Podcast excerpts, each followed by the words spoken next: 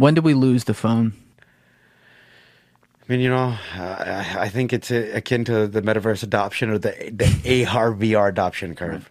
To be honest with you, you know, it, it, it's crazy, right? Like you start thinking about adoption curves. You think about like when I was a kid, right? And, and I'm a little bit older than you. Like, you know, people are like, I'm never going to carry a computer around with me. Mm-hmm. This is crazy. Like, why, why would I have a computer on my back? Why do I need a computer? Five I don't years need later. One, I don't need one in my house. Mm-hmm. I'll go to the library, right? And then start shifting.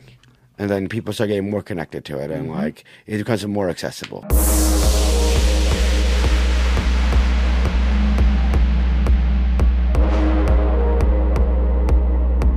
What's cooking, everybody?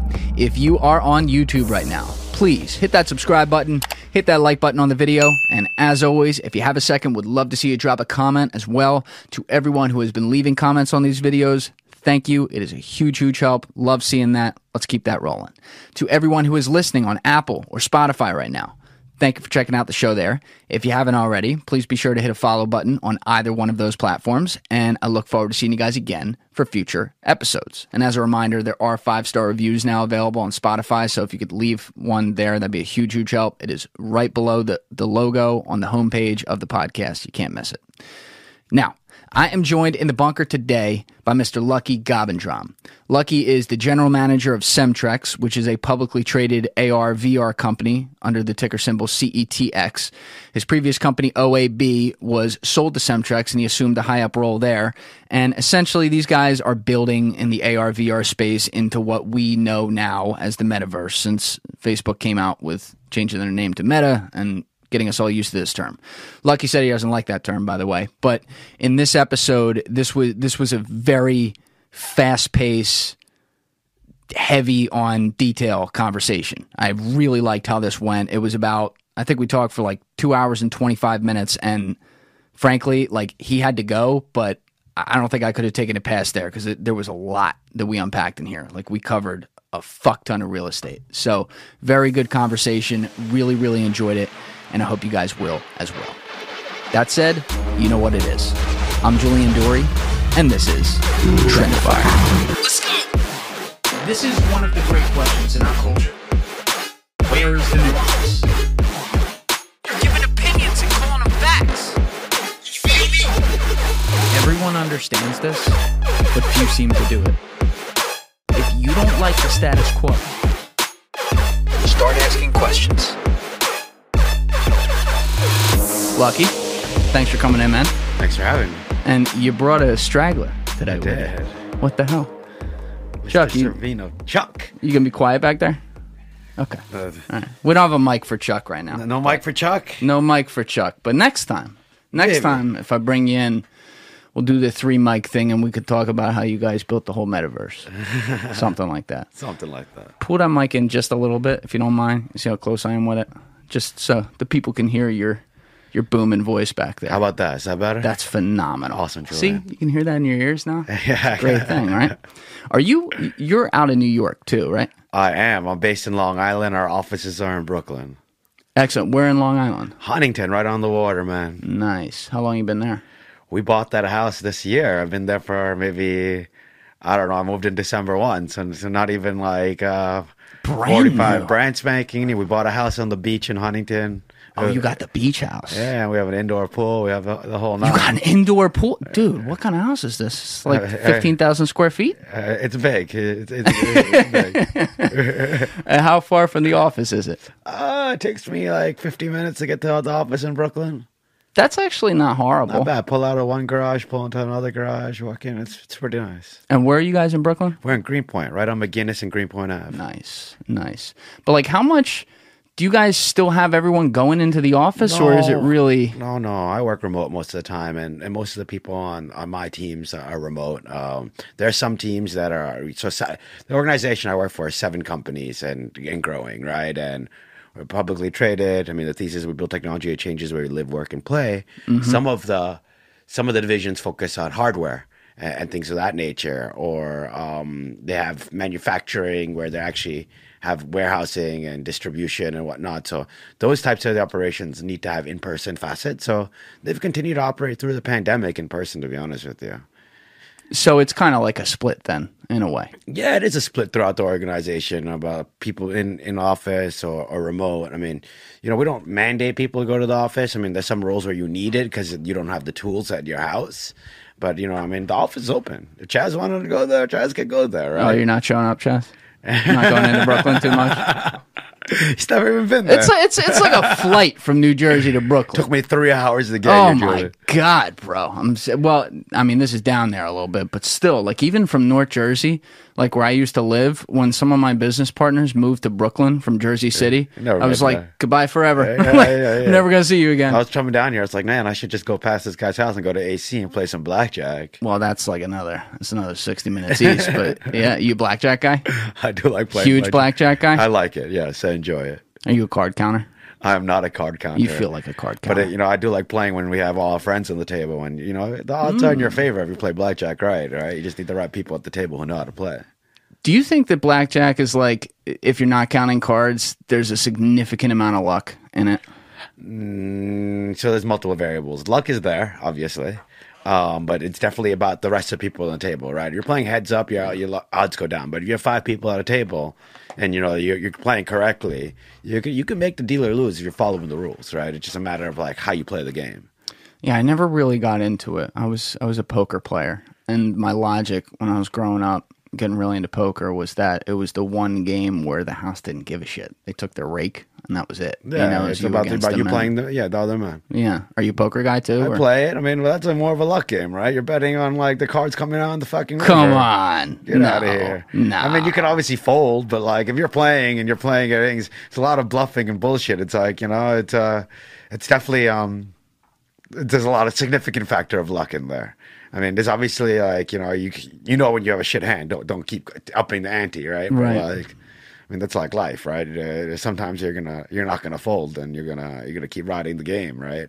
It's a beautiful game though because, and I probably disagree a little bit with some of the luck point there that you're talking about because you're you're playing, you're understanding people.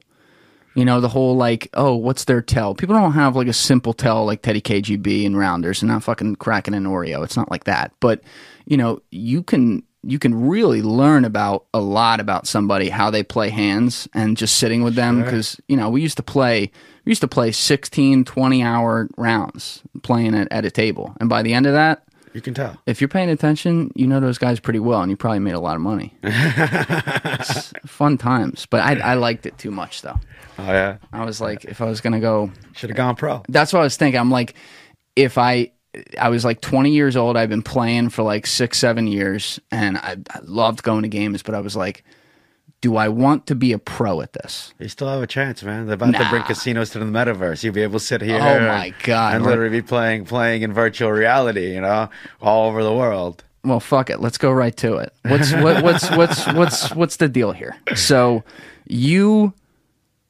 you sold a company how long ago? Ah, it must be four years ago, five years ago now. Okay, and what did you guys do there? We were a creative technology lab, so strategy, design, development, deployment of web, mobile applications. That's where we cut our teeth. Oh, you were building apps. We're building apps, you know, iPhone 2, App Store 1. And, you know, from there, it sort of um, snowballed, right? And it went from building applications to building full stack, building cloud infrastructures. Then it started getting more into like more commoditized things like WordPress. And, you know, then we got more specialized, started doing enterprise deployments and migrations on that side. And then, like, I must be. It must have been like eight or nine Thanksgivings ago. My brother rolled up with a cardboard, and uh, he's uh, he's always been the techie one of the two of us. And you know, he uh, he put it on me, and then you know, from there we started experimenting with virtual reality and then augmented reality. and- Eight or nine years ago. yeah, I mean that's when the Google Cardboard came out. That's when you first started. You slide your phone in. Well, you built the, you built a little thing. You put your you put your phone in there, and all of a sudden you transplant it to all types of places. I remember one of the first things he put me in was like, you know, it's like I was looking around Afghanistan and like war zones and like you know su- there was such cool things. Or you were underwater and you were like looking at fish or dolphins. So this is what we know now as like the Oculus The, que- the Quest. 2 is that the foremost head, headset today. Yes, there are others. Mm-hmm. I mean, we're ISVs of Oculus on the enterprise and business side. So we, we also have You're what? ISVs, independent software vendors. So that means that we've been accredited by them to build enterprise applications. And Oh, d- within the Oculus. within the Oculus. Wow. And, and we've done that with the other major headsets as well. So like HP, um, H, uh, the Vive, which is uh, an awesome device. Um, actually, ByteDance bought Vive. Uh, Oh, bought- boy. uh, no, ByteDance bought um, um, HP. HTC owns Vive. Um, ByteDance bought Pico, which we're also ISVs of, and then there's HP that has their own headset.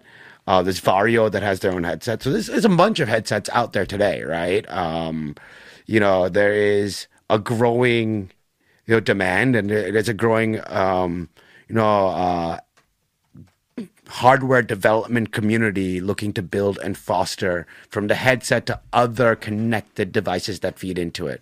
I mean, like what?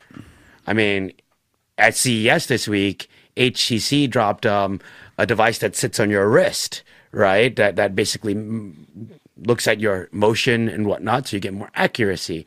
It, Facebook's been working on haptic gloves, Right. for I don't know how many years. And just for people that haven't heard previous episodes where that's been discussed, can you explain haptics just very quickly? Haptics are, um, you know, they're they're you can they can be in gloves, they can be in body suits, they can be anything else. What they do is they play to the sensory of your body. So touch, feel, um, you know, so like say you are using virtual reality to um do machine training or something that's more complicated that has feedback on it, right? Mm-hmm. So, so you can feel that feedback, or it can even get more simpler, right? Like maybe it becomes more consumer oriented, and you are shopping for different textured things for your house. It could be tiles, it could be different types of wood, it could be, and you could feel those things and see what they feel like before you buy them. But you don't actually have to be in person to like live, touch, feel. And I mean, it's going to get beyond even the haptics. Like there are people working on sensory things for smells and things that you could add onto your VR headset.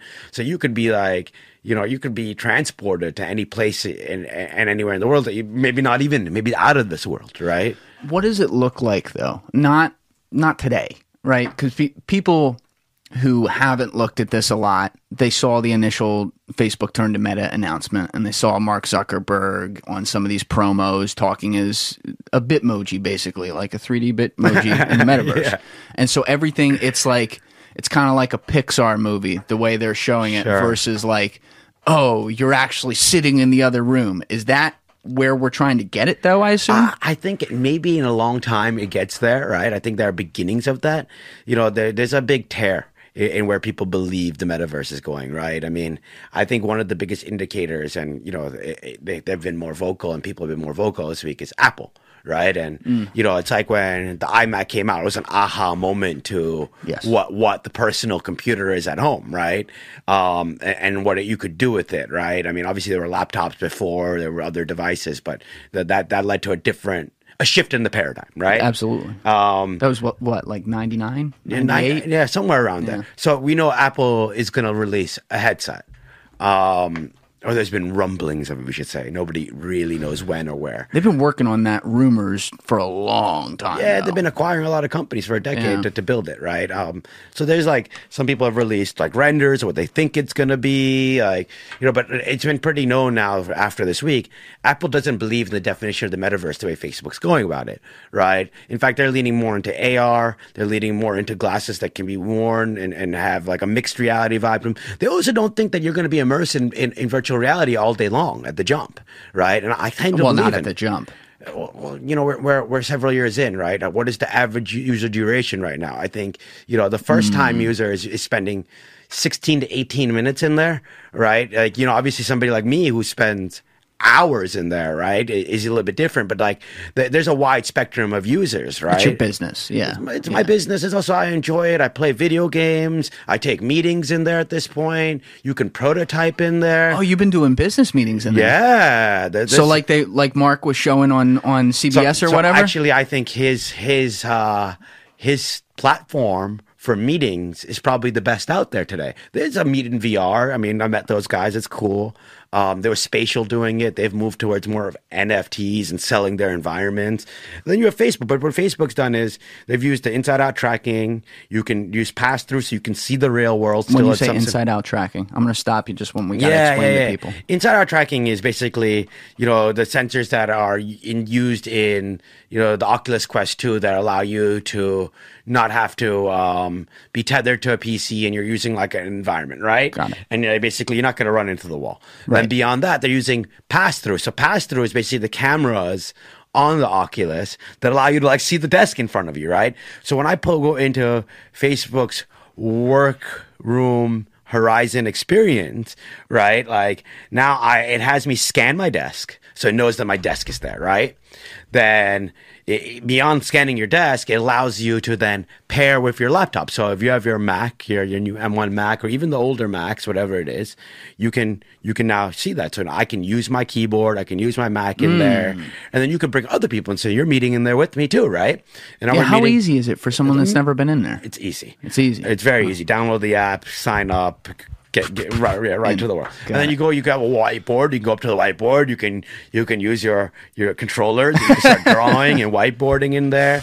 Right. You can do a lot of things. Oh, we're it goes so fucked. well beyond that. Right. Like we have a project right now. So Google had Tilt Brush come out a long time ago. I don't know if you know what Tilt Brush is. Explain that. It's it's like um you remember what my you know what Paint was and like Absolutely. uh, it's like Paint for the metaverse right or for virtual reality, but you know there's other tools called like um multi-brush which build on that right? And like so for example we're working on a project right now. I can't talk too much about the project but to go through early stage prototyping to help them figure out their business the environment whatnot, we're doing multi-brush sessions so they're in virtual reality. Our spatial designers are in virtual reality. We're prototyping in real time as they're seeing us do it and whatnot. So you know it's getting it's getting pretty wild right? And i mean work has gone well beyond that, right? So we invested in a company called Masterpiece Studio, which you know, um, you know, I, I I'm a big believer. In fact, I think he's on a rocket ship to a unicorn. And what do Um, they do? So so John Gagne, um, he founded it. They're based out of Ottawa. Um, you know, Canadians. Love it. Hey, right? Hey. Uh, no, but but John is a genius. Um, you know, and like um, essentially, it's like you know what Adobe did an eighty-one to two D design. They're doing a three design. So like you can build three D assets in virtual reality. Right. And then use them in virtual reality. Right. So you want to build avatars. You want to build worlds. You want to build table. You want to build whatever it is. You can use his tools as a creator to create those 3D assets and then be able to use it. Right. The next step is building those assets so they can go, transcend boundaries in the metaverse and go into different environments.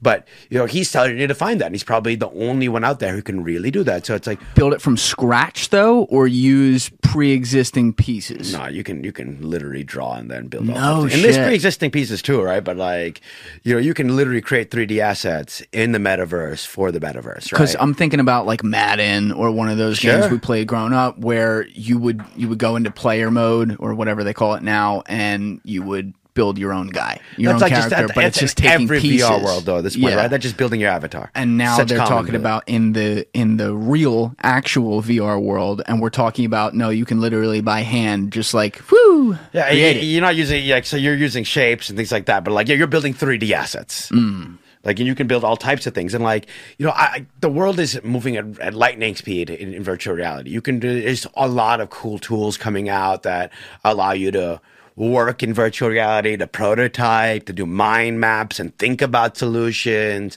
to meet people. Productivity and business is is at the forefront of this right now, right? And then the other tenement is like gaming, right?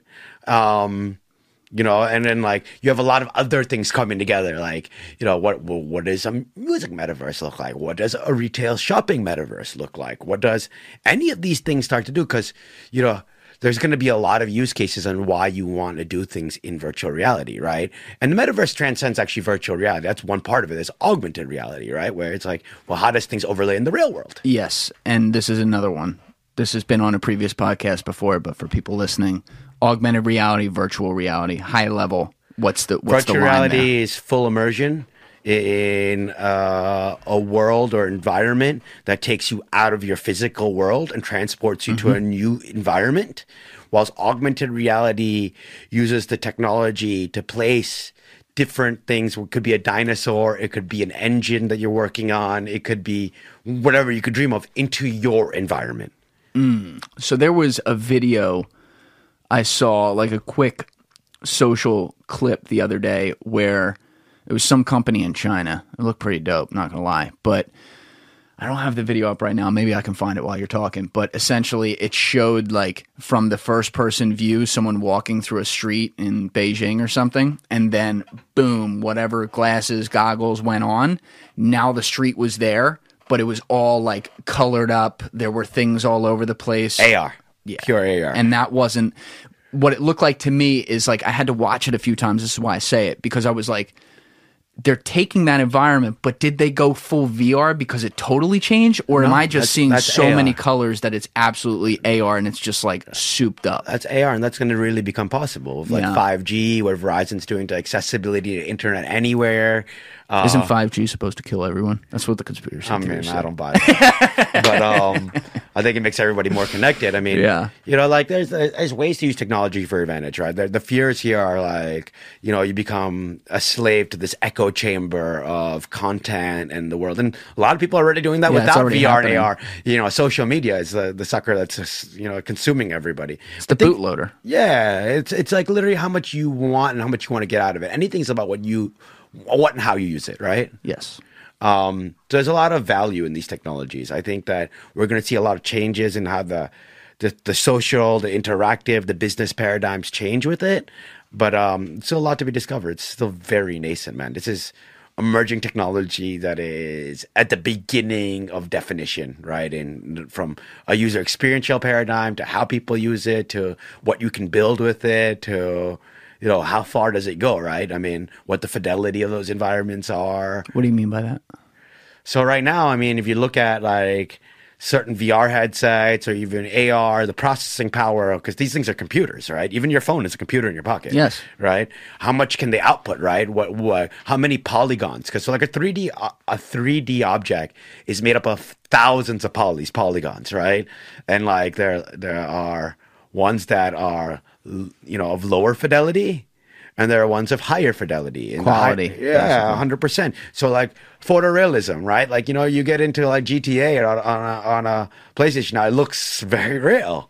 Yes. You're, you're, not going to get that, you know, from virtual reality at this point, right? But you will get there for sure. Hmm.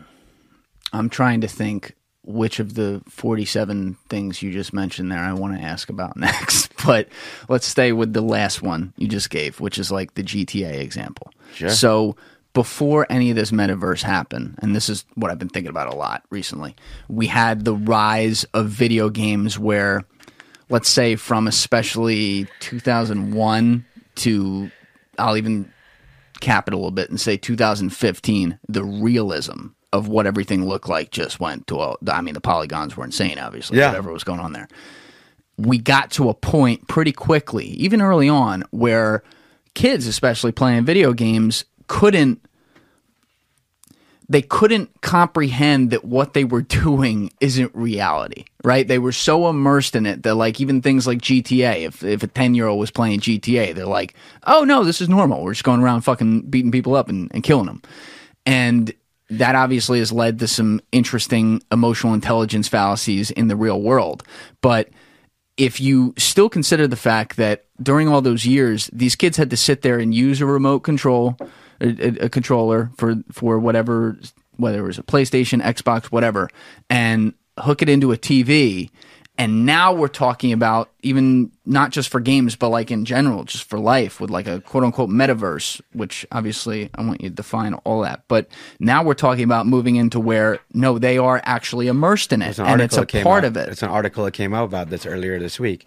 So this guy was, um, I gotta look it up. I, I I don't remember exactly where. So this guy was watching his kids. If you're looking to search the web privately and not have all these websites track you when you leave, you know, you don't want to leave a digital footprint, you don't know what the future holds, you want to make sure you just have your privacy. Who knows, maybe the government's watching. You don't want that to happen. Check out my friends over, no, don't check them out. Buy my friend's product over at Privado VPN. If you use the link in my description for Privado, you will go to the Trendifier homepage at their site and you will see a plan for $4.99 a month. That is the same one I use. And the best part is you won't even notice it's there. You lose no speed. You can access whatever servers they have around the world. And you know what? You can also use it on 10 different devices at a time. I have two, but I can use it on two seamlessly, no problems. So check them out. Use that link, hit that $4.99 plan, and let me know what you think and they were like, you know, preteens and whatnot, and they were playing a game. And, you know, like in the game, it was quite violent, right? And you know, this kid was actually, you know, you, you're, you're immersed. So, like, it looks like it, when you look down, it looks like you're using your own hands, right? So, this guy is now using his own hands in virtual reality, holding a gun that's, that's obviously, and he's shooting people, right? So this father, he was like, whoa. He's like, you can't play this, right? He's like, yeah, it's not distorting the lines of an 11 year old that thinks it's okay. He has a gun and he's going to shoot things and shoot people, right? And like, obviously where society has gone, some of the challenges they've had, we've had with gun violence. This guy was like, no, no, no. He's like, he's like, you know, if he was in, if he was watching, uh, playing a video game on a PS PS5 or an Xbox, right? You know, at least he has a controller to it and he's disconnected from this. In these scenarios, it's almost like this is you, right? Because like person. you're yeah. first person, you are that body. You look down, those are your hands, right? The gun is in your hand. Yeah. I mean, there's definitely going to be some rules around these things, and if you start to start to see it, like you know, like there are no real rules on age and usage. I mean, there's some definition, and like, oh, you shouldn't let somebody who's under a certain age use a VR headset or whatnot. It's not for under 13 or whatever it is, but like, it's it's becoming more um more accessible. Um, you know, just look at what what Christmas was, right? After July, uh, December 25th, what was the number one app in the Google Play and the Apple Store? I'm not the, aware. The Oculus app. Really? So, so what does that infer, right? On Christmas Day, what was part of the most gifted gifts? Yeah. It's an Oculus. That's why everybody was setting up their Oculus and pairing it with there. So all of a sudden, you know, you, you saw a spike in demand. So you see a lot of people getting these devices and you're going to see it more and more in, in households, which is inevitable. Now, Oculus is owned by Facebook because they bought Meta. it. Yeah. Meta. Excuse me. I'm never going to get used to that. But it's owned by Meta because they bought it several years ago. They bought it a while ago. No, they bought it. What Oculus? They bought it. Yeah, they bought it a while ago. Yeah. yeah, because they've been trying. I mean, I was talking to people who are in the world like you years ago who were like, "Oh yeah, Facebook. They're not a social media company. Like they are right now, but they're not trying they're to not be. This, this, is what they're trying. They're trying to build the actual what became the metaverse. They weren't using that word back then, but like this sale when they did it put them at the forefront of essentially building this VR industry because Oculus was the biggest brand name. They they still obviously have the biggest market share and everything. But what because you brought up a little while ago like some different companies who are doing this and now Apple's like looking at getting into it which is going to be interesting. But what makes Oculus so much better or is it than some of the other ones you mentioned? So, I mean, from a hardware standpoint, I, I don't know if there's the you know it, they were they were the first to really get to an untethered state where you didn't need a PC. That's one, right? So they had a competitive advantage in that way. And it started with the Go. The Go was definitely not the way it is. It was a seated experience. It, it didn't have a, as much um, freedom. So you know, like it's three off and you know whatnot. That was that was more on that side of the spectrum where like you are limited in your movement and, and how freely you can move. It, you know, um, today they've built something that allows you to move freely within a, a space you define. Right, it has inside eye tracking, so you're not running into the wall. So they got to a, a critical mass of that from a, a technical standpoint, hardware standpoint, at an affordable price. Right, so like you're yeah, buying. How much are they going for? Three hundred bucks right now. Jesus, right? So it's it's quite cheap to buy a computer that's strapped onto your head. So that's one part of it, right? I mean, you know, there there are other. How many devices. slaves are making that in foreign countries? I'm not sure. A lot, probably. Yeah. Um, but like you know, there's a lot of great devices like the Vario, um, the, the Valve Index, um, you know, the the the the HTC Vive, all great devices, right? Even the Pico, it's a great device. The Neo 2i is excellent, right? Well, the Pico today in America, it's not a consumer device. In China, it is, right? So like it's pretty widely adopted there. Um, so you're seeing segmentation of that. But what makes Oculus the best, to be honest with you, is the same reason why you, you buy an iPhone, right? You buy an iPhone, at least for up front now, Android's caught up, is because of the ecosystem, right? Yes. How polished it is, how, how uh, you know, and, and then how much apps you have and the accessibility of the content and that. So Oculus has, you know, got to a point where, you know, the best apps, the richest app store, it's all available through them. And there's there's other ways to get apps through other devices. There's Steam, which is like a third party app store that par- partner is like partnered with all these other headsets. Mm-hmm. They're side loading these apps so you can do things where like there's a whole marketplace of apps that that couldn't get in. Oculus wouldn't admit them into the app store because they're they're a little bit stringent about who gets in there and how you get in there and the approval process that you are like you know just indie creators, I'd say. Um, but like that, it's just the richest re- richest ecosystem, right? And and it's also the most affordable device for a consumer, um, and because of how user friendly it is and how accessible it is, it's there, right? It also Yeah, the Meta has so much damn money that they you know they can buy eyeballs and adoption and strike deals and you know, um, but you know they have their own challenges, man. Like you know, Like the- what? they built an app called Venues, right? And this app Venues is like, I guess the equivalent of what the, a Madison Square Garden or whatever it is, right? Mm. There's music shows going on there. You can go watch a basketball game. They've struck a deal with the NBA. You can go watch uh, some WWE fights. Right now? deal. Yeah, You can watch the NBA on there right now. yeah. But like, it, it's Is it cartoonish or like? it's not cartoonish. So they're they're they're using um, you know a certain types of camera to capture um, content that is you know it's not volumetric, but it, it, it's stereoscopic in a way that like you can. It feels like you're sitting courtside. Okay. Got it. Or, or in one of the seats. It- you know, it's, it's definitely not as good as sitting courtside. I mean, as somebody who's sat courtside, you know, it's just it's just not right. It's cool, but like even the concerts, like you know, and there was an article that dropped listed last week about you know why venues, Facebook's venues app or Meta's face venues app is failing. Right? That's because you know they, they, they go watch a Young Thug show. It's it's it's poor at best, right? It's poorly thought. They didn't think about spatial design paradigms. What do you mean by that? So you can design for 2D, right? Which is Mm-hmm. what dividing on an iPhone and, or a computer. It's desi- you design differently for a computer, for an iPhone, or whatever. it is. But you- you're no longer in 2D when you're using VR. You're in 3D. You're design for a three dimensional world, right? And they're not doing that effectively. No, basically, when you go into venues and you go see a live concert, they put you on a balcony and like Young Thug. You know, they did one with uh, Jaden Smith early on. I think he was the first one. They've done concerts. They've done DJ sets. You're looking at them in a distance, and like in the Young Thug case, he's a giant, but like you know, he's in front of you, and like you, there's not. It, they got you got to think about VR's experiences. It's an experience economy. You're coming into those things for an experience, right? And, and beyond that, they did a poor job. Like you know, I couldn't go watch a show with you effectively. Like you know, I can't. Like it, it just it just poorly thought. Like you can see that it, it wasn't thought about for a spatial first experience. Because, uh, well, my first question would be from the way you described that, maybe I'm misunderstanding it, but like, why, if you're going to do VR with like a concert, why did they not have you in the front row right there in the experience? I mean, he's huge in front of you. You basically are. As But you said you're front- on a balcony. Yeah, you're on a balcony. It's a balcony type thing. Um, but it, there's nothing in front of you. Do you see the real people who No, are there's no- there? there's no real people below you. it's just him. Yeah, just him. Oh, so it's like very.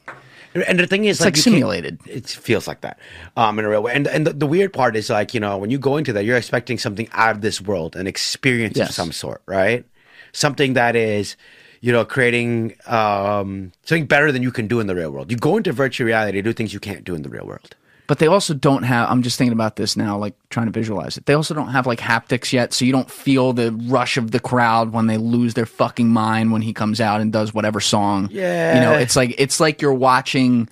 It's almost like they just souped up a home theater experience for Sort that. of, kind of, but like you know, they could have done so much better. They could have, but it'd take more time and effort, right? You'd have to design unique things each time. There are people trying to tackle this right now.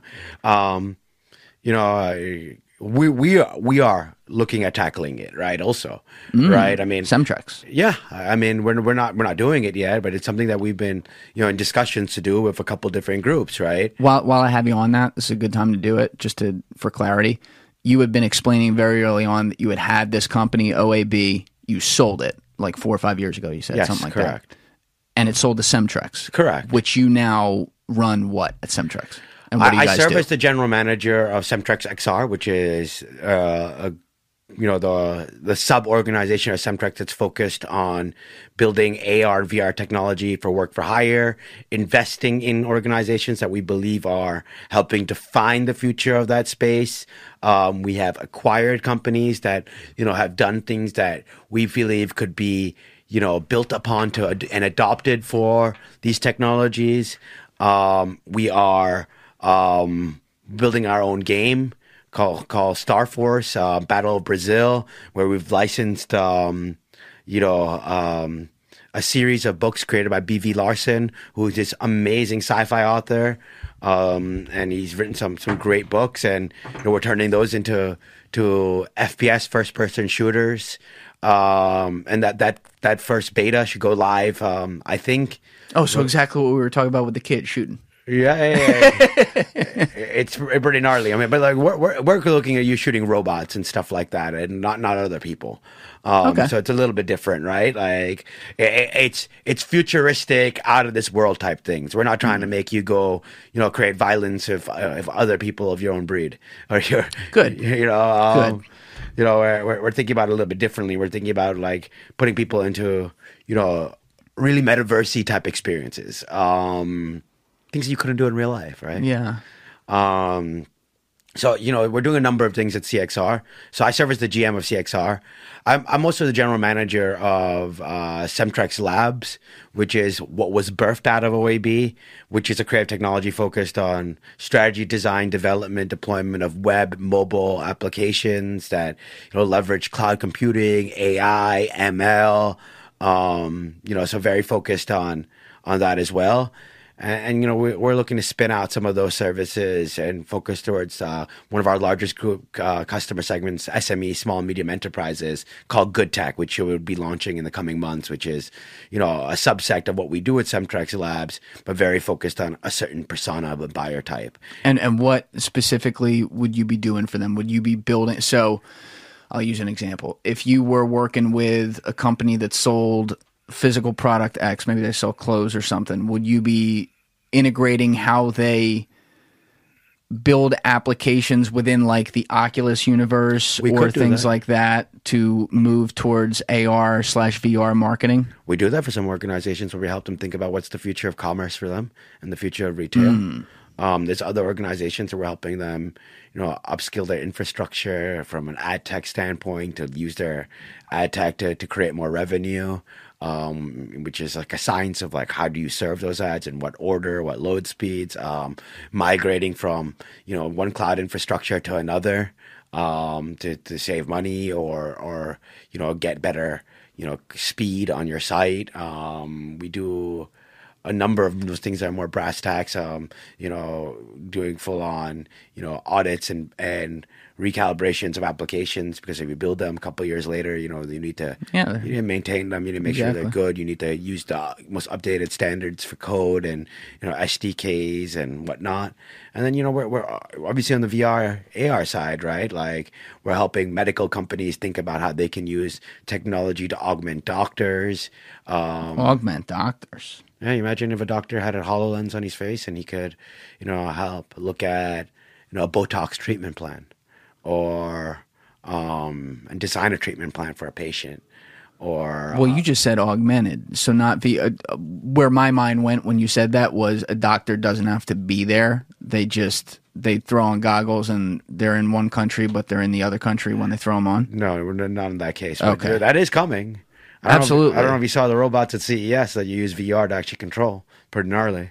No, I haven't seen that. Yeah, yeah. There was a, there was a robot at CES that you can literally put on a VR headset and you could uh, control your robot. I mean, he's for more like general purpose house things right now. So, but he, the dexterity and like the the fineness of his fingers and what he can do, like he could pinch a grain of some salt and sprinkle it as he's cooking for you, right? So like you're getting to like pretty pretty interesting stuff. But like, yeah, I mean, truth be told, like. You know, eventually you're going to be able to do that. And like, you know, What was the example you were given though, where, where the doctor has? So say a doctor has he has a HoloLens, right? And Yeah. he is a plastic surgeon and he does Botox. And you know, he has patient come in and he uses the AR glasses, the HoloLens, to map this human's face, then look at a treatment plan to think about where do they need in- injections for Botox, and then he creates such treatment plan, and you know he can use that as a guide. What do you mean map the human's face with the with the AR glasses? Like So- wh- how does that work? He can place um, different points on somebody's face, right? Mm. To to basically identify nose, cheekbone, jawline, whatnot, right? And it's like a saved file. It's not like when they draw it with the actual marker. Correct. Got it. And then on top of that, once he's now mapped the face, he can start going and being like, okay, we're going to inject here, here, here, here. And he can create like a treatment plan And he can play with it and kind of simulate it in real life. It was like Wow. uh, in real time. in real time too. Holy shit. I mean, that, that still has limitations. Don't get me wrong. The HoloLens isn't perfect, but it's getting there. What? So that's like a that's a selective treatment, Botox, with that example. But is this also already applicable to things that are more like life saving treatments and stuff like that? In what case? Like you've If had a heart attack or. Yeah, maybe. I don't know. I don't know if you'd be using it in that scenario. I mean, eventually you would um, for diagnostic type things or things of that nature. But you know, there are a lot, many use cases of how the HoloLens is being used in medical devices today and medical workflows. I mean, it's being used in so many different types of things for skilled workers to like to to, to, to, to doctors, right? I mean, it's, it's it's gone quite far in the last. Um, well, we're at, we're at HoloLens DK two, so you know it was, it was limited to DK one, but it's getting better. But yeah, you can use it for all types of different things. Do you think that some of this though is also going to automate away doctors in the next two decades in certain facets? Not all, I'm not saying Hmm. All doctors at all. Not that. I'm saying like in certain facets where now things that were previously done by doctor of X, whatever it is, now, you know, some asshole sitting at a desk can do it. I don't know if uh, that's still the case. There's this precision, right? Like it- with like say the treatment plan, somebody can map your face and do it. Maybe a nurse can now do that, and, and he can do it, see more patients. But the guy who's actually injecting your face, you know, they're gonna have to have some certification or training, Yeah, that kind of thing I, I would think that. right? I'm or even like if you're Mr. Anesthesia and you need to wear put that injection in, or an epidural or whatnot. All those things require precision. Um, I But think if the computer can simulate it according to bulk data and do it itself, that's eventually, scares yes, me. they will get there. Wow. But I think the, the, the computer's gonna be able to do a lot of things. Yeah. Yeah. I had a buddy who he was, I'll just say, very closely involved with a company and got involved with them four or five years ago. It's been a while. That essentially will long term, whether it's them or someone else who wins in the space, will take away the need for a lot of radiologists because what they were doing was using artificial intelligence to Review the scans. yeah. And and they could they could run it through like Google was poking around trying to buy them early on because they're like, oh, we just we'll give access to all the data, right? Yeah. And they didn't sell it, but it's like they would just run it through all the previous scans on various data sets of different different backgrounds as far as like age, ethnicity, all these different things to be able to give a percentage reading of what the potential diagnoses would be. But ultimately, it's going to be more accurate than a human. That's what I'm saying. It, I don't see how it doesn't get there. It does. It gets there. Hundred percent. Why, why wouldn't it, right? Like, you know, data doesn't lie. Data is a truth teller, right? So if you feed the engine data and you have enough data on it, then why, why wouldn't you, right? Big big data is inevitable. Are we gonna have anything left to do in 50 years? Or are we just all like little cyborgs, like fucking plugged up, sitting in some room in a little shack because that's the only thing we own, and we just fuck around in the metaverse and get high over there? Um, depends on what you do in life. I mean, there's always going to be big thinkers and guys that solve real problems, right? I mean, Yeah, the guy's building it. Yeah, Sure. sure.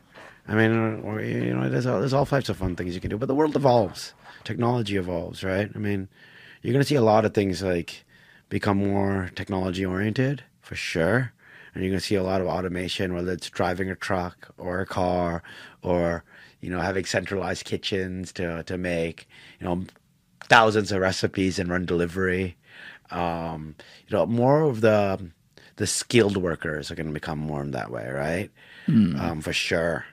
um, more precision things and more specialized things will, will definitely. Yeah, like the last things that could be replaced by AI when you run these simulations of where it's going to go. They often talk about things like being a gardener, being a chef, the stuff that requires all kinds of movement in all different lateral and vertical direction, whatever it Well, is. you see, they're, they're already messing with chefs, right? You saw this already. There are robots that are cooking meals. There are centralized kitchens out there. In fact, Travis Kalanick, when he left, um, when he left Uber, that's what he's been tackling: centralized kitchens. right. So, like, I, I guess the example with chefs was like more. Fine dining. Very, yes, very specialized chefs, like people who Yeah. are actually like they went to school for it, like the whole Uh, nine. I don't think a robot's ever making me a meal from per se. That's what I'm saying. or, or, or one of these fine restaurants, like you know, like uh, just you know, the the reason why those chefs are, are are winning Michelin stars, right? And Yes. like getting those pedigrees, they're mastered their craft on a different level that a robot couldn't do it. Um, and part of it's also just the the culture, uh, the vibe, you know, things that you can't mimic by AI. Right. But no, man, they're, they're definitely um, there's a, there's a lot of um, AI, ML, robotics that will come into the world and into our lives at a more greater level, right? I mean, people are already using these things in in in quite large use cases, right? I mean, there's a lot of organizations today haven't had good cadence in you know uh, managing their data or keeping their data, so they're they're not ready to you know, be able to use machine learning mm. and AI, right? Because those types of things are only as good as the data you feed it. Similar to the radiology use case you're saying, right? Impossible without large data sets. You need big data. Billions. data warehouses. that can- Billions. exactly. You need billions of data points. So, you know, everything's about data, right? To be able to feed those types of things. And it's interesting just because when people talk about like, oh, we became the product with Web 2.0 and social media, the reason we're the product is not just like getting into our privacy with our data, but like the data itself also then bootloads those billions and trillions of points for simulations of everything. Yeah, to create Web three. A hundred percent. And it's like, you know, when you start to talk about Web three, some people are like, "Well, what even is this?" and everything. To me, and now there's like the whole argument of like Jack Dorsey's trying to say like, "Oh, that's just a venture capital bullshit name. That's not really what it's going to be." But to me, it seems like Web three has a couple different, almost like it's got like a paradox to it. And here's why I say this. On the one hand, Web 1.0 took us to the internet and said, Congratulations, you're all connected. Web 2.0 said, Congratulations, now you don't have to type in www.whatever.com to go to a very specific thing. You can still do that if you want, but now there's going to be these central hubs where people have their digital presence. You have your profile with your pictures and your life and everything in there. So you, that is what it is. You know, whether it's even a video platform like YouTube, which I wouldn't have called pure social media, but like that's where people put video content to be a creator. user generated content. Yes. So UGC. Facebook, all this stuff. In Web three, there's such a focus, and there's a lot here, obviously, but there's such a focus on decentralization with it and allow putting power back into the hands of the users who are now also connected in the virtual world far more than they were at the beginning of Web 2 and we're also literally creating this virtual world. We're creating this virtual. We're, we're decentralizing contracts. We're using DAOs. We're using cryptocurrency to change the way banking institutions are. We're transferring the way ownership is created and authenticity. Um, yeah, I mean, there's a lot. There's a lot to unpack there. but everything you just mentioned this is this is what I want to get at. Everything you just mentioned is that decentralized portion which just to make it oversimplified puts power back in the hands of the people to decide Sorta, what kinda. sort of kind of depending on what it is to decide what they want to do with various parts of their life be it finance be it the actual money they use be it their presence online etc these platforms though that built 2.0 or part of building 2.0, be it Apple with the mobile, building the phone and all that, Facebook being the main social point with Instagram, YouTube run through Google, which is our search. They lose all their power if people suddenly don't need to use what they have because they're no longer a hub and everything's quote unquote decentralized because these are centralized platforms. And so when Facebook comes out, and I'm not even going to get to the final point I was going to make here because let's stay with this. This is this is more important. When Facebook comes out and says like, "Oh, we're Meta now and we're building the metaverse." The the context is, well now we're going to make sure that we get enough users into our metaverse, however that looks, that we control and we have final say over what goes on here because it's our private entity creating it that we are going to take away the ability for competition to go create all their own metaverse side because people aren't going to go there. They're going to go here. I don't know if that's going to really work in Meta's favor. I hope it doesn't. No, but like why? Because you, see all these other communities popping up, like Decentraland and all these other places where people are buying land in the metaverse, and you know they're creating these sub communities and stuff like that. Facebook is a very primitive way of looking at the metaverse, to be honest with you. Um, I like to hear that. you know, explain like- this. No, because they've they've, they've created an, well, they didn't even create an operating system because they actually announced yesterday they're pulling back because they couldn't get it done. But like you know, they have the, this infra infrastructure and this interface, right?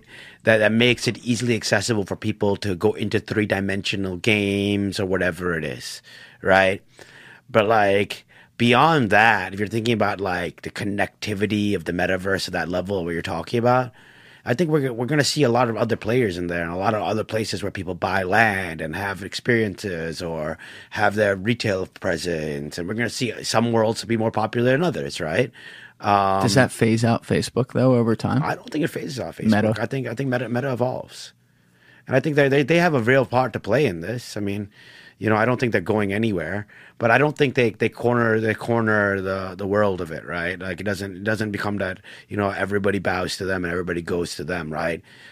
but this is my one problem thinking about it this way because the way you're painting it right there is that as you said multiplayers different places to go our world in the tech era uh, just to really broaden it has moved more and more to winner take all monopolies right there's a reason that people use google and google's a verb ask jeeves isn't around anymore you know I mean, there no- are people now that are building tools that you can like earn money in Bitcoin. Um, or, or whatever currency for your searches, so it's, it's no longer passing it along to Google. That you're you're making money off your your own search history. okay so let's stay with that people are starting to do things like that. So let's say that that something like that comes up. Now they win. Now they take it all. You see what I'm saying? No, you own your data in that case, and, and you have the right to monetize it or not, and you can collect. Um, But that's the token platform, it, right? But that's whatever platform created that. The profiteers of it. So they have, and I don't know if that's going to be fully decentralized. So they don't have control to say who comes on and who doesn't. I'm not sure about that. But you can anybody can go get the plugin, put it on their browser, and then you anybody has the right if they should choose to want to sell their their data and their search history, then they can cash in, and then then it gets sold. when you say sell it through their search history, though, is that that's through a separate browser, right? Like a separate. It's not it's, a Google. pl- it's a plugin on top of Chrome. so it's still using Google Chrome. No, but yeah, you you can control permissions. You, you don't have to have Chrome track you like that. There's ways to control that. But you, when you search something, you're still using Google. Once again, permissions. Right. So if you don't give it permission, you're not searching anything. I mean, you are searching, but it's just not tracking it. So Google has no idea what you just typed in. Yeah, it, depends how you control your permissions. Do you actually believe that's true? Yeah, I mean, I, I don't think they're just stealing data in that way. They don't need to. Why don't they need to? That's what they run. Uh, there- there's billions of people using it. There's not not enough people have adopted this yet. It's not a problem to But them. that's it's not a problem right now. but they got to be thinking three, four, five years out. Things move slowly, then all of a sudden.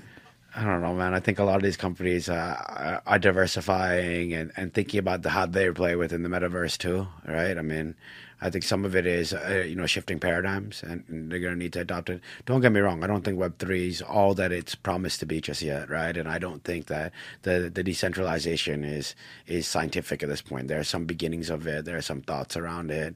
There there there's some catalysts like Bitcoin and smart contracts and Ethereum. You know, using Ethereum for certain things, and we're seeing it more with like DAOs pop up. Can you tell people what a DAO is? I don't know what the exact acronym is, and I can look it up. It's digital, Digital autonomous Dis- organization. Yeah, I think uh, I don't want. I don't want to say that wrong. But this is like a term that's being thrown around, especially in Yeah, crypto de- communities. decentralized autonomous. dec- I'm sorry, decentralized decentralized, yeah. autonomous organization. Yeah. So like an, an example of a DAO is like um, Just keep that mic pointed towards you if you Ah. don't mind. Yeah, there you go. Now you're good. So you know, like, um, give you a good example of like a, a DAO, decentralized autonomous organization. So, say you have a platform, and actually, this is something that we're we're working on of a partnership, and you know that that platform allows you to ask a question. Now you own that question, and you've put out a bounty on that question. So that question could be anything, right? Um, you know, uh, where where could I find an eight foot basketball hoop, right? Because maybe you want to play with your kid or you want to do it, right? And there's not so many parks that have that, right? And you know, somebody will be and come on and be like, oh, I know where that, where that is. I know how to get that, you know. And you know, there's a couple people that think they know. Now they're going to submit their answers to hopefully win that bounty, right? Now Oh, you're paying for the answer. you're paying for the answer. Got it. Okay. And then, you know, they submit their, their answers, right? But there's a judge there or somebody that's judging it or a board or a council. Now they're going to be, okay, this one is the best one. They award it the bounty. Now th- that you get th- those answers, but once you've gotten those answers, that, that, that group set of, set of answers is now uh, on there and it's a proof set of questions. You know, other people can come get them and pay for that, right? Wait, this is scary. right? And now they've paid for that information, right? But every time they somebody else buys it, you as the person who asked the question, put the bounty, get get a fee from that For a basic question. And then you know um, the guy who got the correct answers, that, that the judge was like, yes, this is the right answers. He's getting paid every time. What's Right. people's hold on? What's people's incentive to do this? You, Um, you people use Quora. They, they, you can get things for free online. Why are people 'Cause you suddenly? don't get good data. There's a lot of bullshit out there. there's a lot of bullshit, but like Yeah, and, and This co- com- also- combing the web of all the fake and fake data out there becomes increasingly hard as the world goes on. absolutely. But w- the way you just explained that is that there are people who decide what's right and wrong here.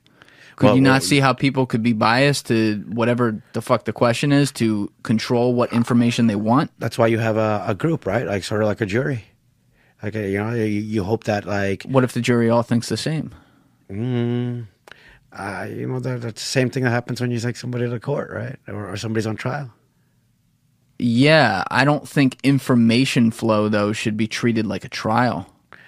I mean, a lot of things are gonna be treated like that in this world, where like um, they got to validate authenticity, and then when it's authentic, it, it's gonna live on, on on a chain, and then you're gonna have access to it. How does that tie into so when when you're bringing up these things? Like, it ties us, it's like smart contracts, right? Yes, yes. This is basically a smart contract paradigm that I'm sharing with you. so how does a smart contract, which is has to do with blockchain technology and how it's integrated, how does that work within the confines of the metaverse that are going to be created? Oh yeah, man, this is this is gonna go. This is the juicy This stuff. is the juicy stuff. This is this is where the world starts going wild. yeah, right? Chuck just lit up over here. um, so like you got to think about it. There are already games coming out there where you can buy your character, you own him, you pay pay pay pay a couple coins for him. Then you're in the world and you're earning money as you're playing, and you're you're doing all these crazy things, and you know like so you start doing that, right? I mean. It's it's everywhere right now with NFTs, obviously, but like you know, it becomes more interesting when you start buying different NFTs that are usable. Maybe they go on your avatar. Maybe you buy them in the metaverse and you they, they wear your avatar. Okay, and, maybe you buy art that can decorate your. Well, this is already happening. Your your plot of land that you've bought, right? And you know you, you you have a one of one or a one of ten, and you know maybe, maybe there's real world value too. Maybe if you buy this this art object, you're getting it in the real world and the metaverse, right? And like you know you're going to start to see things like that happen where and it's already happening um not going to see I, you, if you look close enough it's happening right and it's going to happen all over the ecosystem where you know you're you're you're one you know from your mmo game where you know Your what? where you're, an MM, mmo is um a type of game that you're um um, let me think of a good example of an MMO. Um, mm, Grand Theft Auto is not an MMO, I think. Fortnite. Fortnite's an MMO. Yeah, I don't know that. It just I gotta look at this one second. And you're saying what was the context on that? So, um, when I, I'm saying this, uh, World of Warcraft was the example I was looking for. Okay. And I think we've all played World of Warcraft or Final Fantasy or any of that, right? So an MMO is a, a, a multiplayer online game, right? And like, you know, basically when you're when you start thinking about um, you know these things, so you're you're playing a multiplayer game, right? You own your avatar, you own your character, you own the clothes he's wearing, you own the car he's driving, and and you know you you could do all types of things, right? Like, And so if there's a one of one of it, it is proven because it's it's it's tied it's to the chain, legislated it's on the chain. exactly. Mm. And you're gonna start to see that people are gonna decorate their environments. They're gonna have virtual worlds. You know, you could be anything you want to be in those worlds, right? And like people have all types of ideas or paradigms, but like you know, it's gonna go beyond that, right? Say, say there's pop up shops. You know, you can buy Yeah. pop up shops in the metaverse. Maybe brands are doing it. I mean, there's already brands building NFTs. You can look at like, you know, Richemont and several others have formed consortiums where they're building, uh, uh, building 3D assets around all their products, right? So you can buy, you know, car, you can just Cartier assets or like, you know, Chloe bags or whatever it is. And all these guys are starting to do that, right? So you're going to have these 3D assets that are tied to the blockchain, that are NFTs, and these things are, are you know, they they're basically an NFT's value is determined by scarcity, right? Like and rarity. Uh, yeah, among other things. yeah, but the largest, yes, the largest yes, things are that, yes, right? Like if it's not rare, for the sake of argument, let's use that. yeah, if it's not rare, it's worth shit. I mean, look, there are some, and it's still within rarity in defense of your argument there, but like even you look at the Bored Ape Yacht Club, there are some apes that are not rare at all, but they're actually some of the more quote unquote expensive or sought after ones because people created a story around them like outside Sure, of it and it became like a movement, you know? So Sure. it's like a weird thing, but your point's taken. I, I understand. what. Ultimately, the bored ape, even the one that's the least rare, because you know basically they're using an algorithm of the same baseline, right? The way they designed those basically is they create to go into a creator tool, creator tool. They make them all as independent layers, right? So there's Mm-hmm. tons of different objects, and they use an algorithm to generate these different variants, right?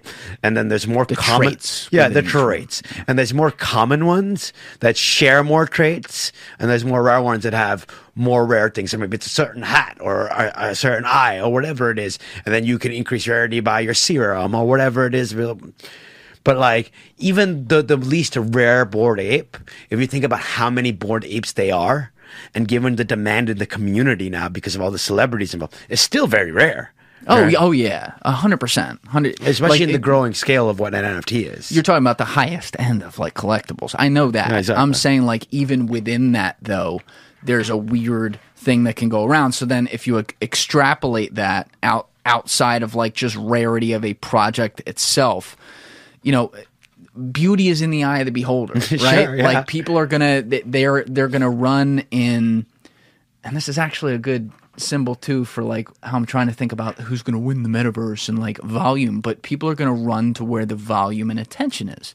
It's no different than anything else. So like Share foot traffic. Yes. So like if if Meta's metaverse somehow over the next 3 years as it's starting to get built gets 80% of the foot traffic, I mean, they're going to be hard to unseat.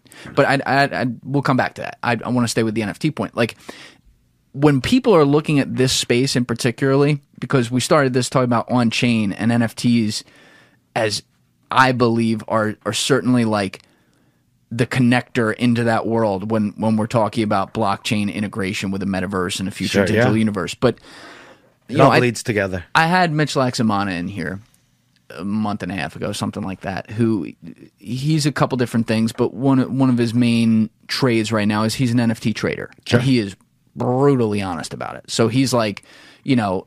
Some of these projects, it's like, whoa, okay, this has real integration. Here's why. Here's what it could be. Here's how you could use it, whatever. And then he's like, a lot of a lot them, of it's like A lot of vaporware out there. Pe- exactly. People going there.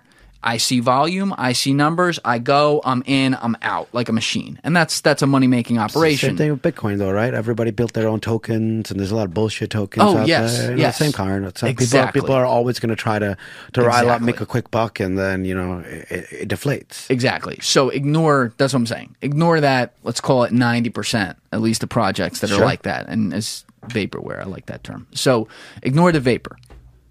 The stuff that's not. Maybe even bored apes, right? Like which is like the top dog of, of the collections. Sure, there's Doodle, there's a bunch. Yeah, absolutely. But the stuff that's not, people, in my opinion, they're going to find a way to like keep building steps on this. So it's not just, oh, I own this bored ape so I can hang it in my virtual house, but it also gives them access to various places or like almost like a like a like, like- a pass in the Yeah, metaverse. it's like uh, yeah, it's like uh, you, you have pass, you go to, to go to Soho House. right? yes.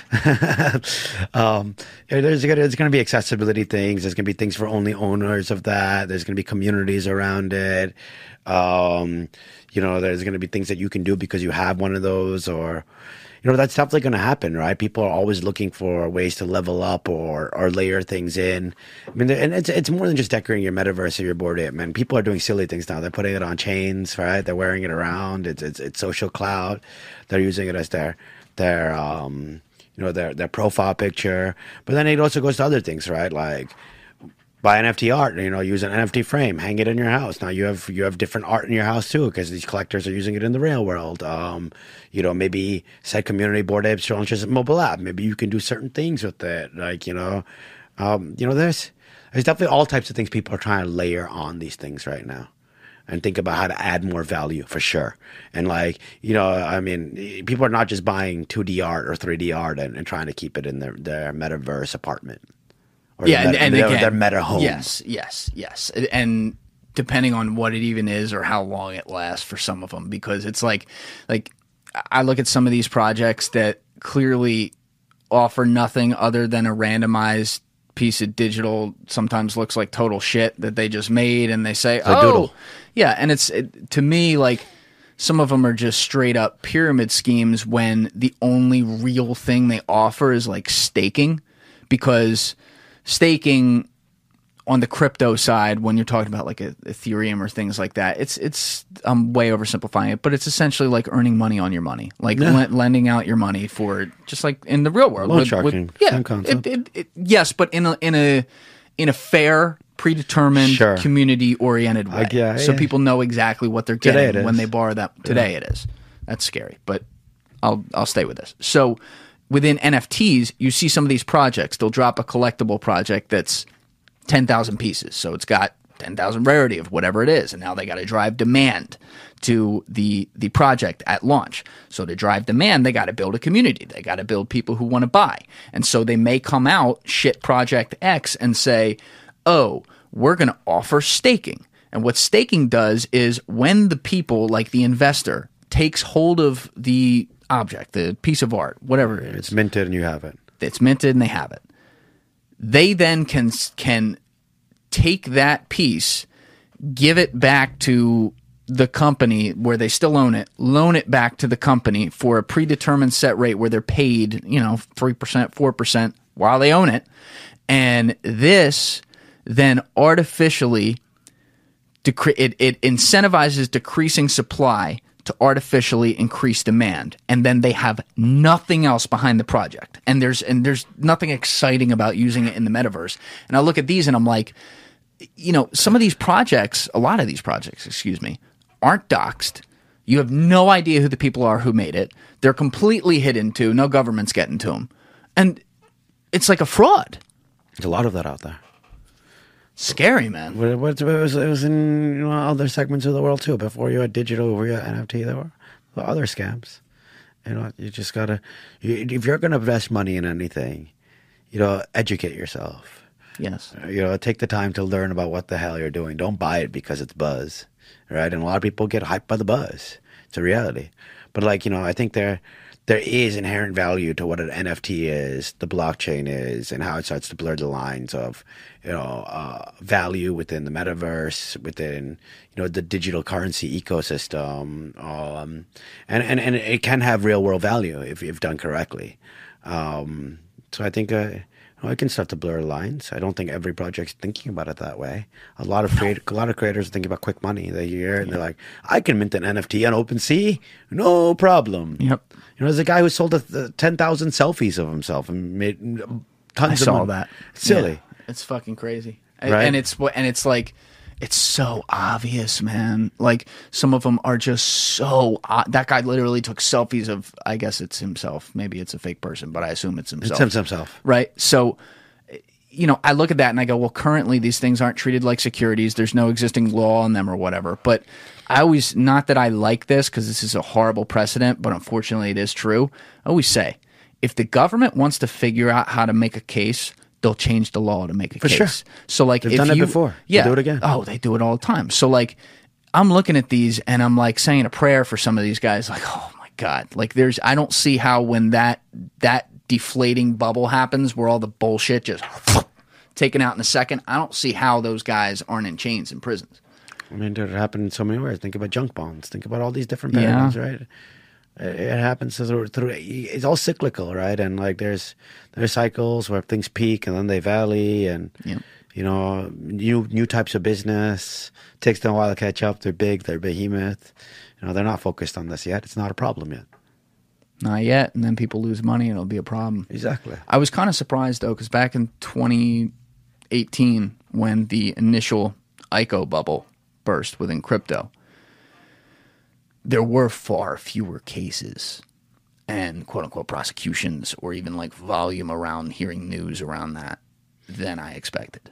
Like a lot fewer because there were so many. I mean, I'm sure you remember that, but the second half of 2017, fucking everyone was selling something in blockchain. You mm-hmm. couldn't tell the real from the not real. I know is one of my good friends was one of the initial guys like inventing the space, like as legit as it gets. And he had a very zealous project that was overzealous in a way because it was ahead of its time, but it was fantastic. And yes, at one point it involved like some sort of ICO with it.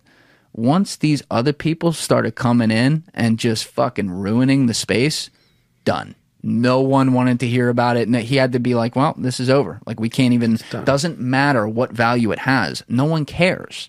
And that's that is a danger with that quote unquote my 10% of NFTs that I'm looking at. I do think about that because I'm like, is it just going to become Have you bought any dirty? NFTs? Yeah, yeah, I own some.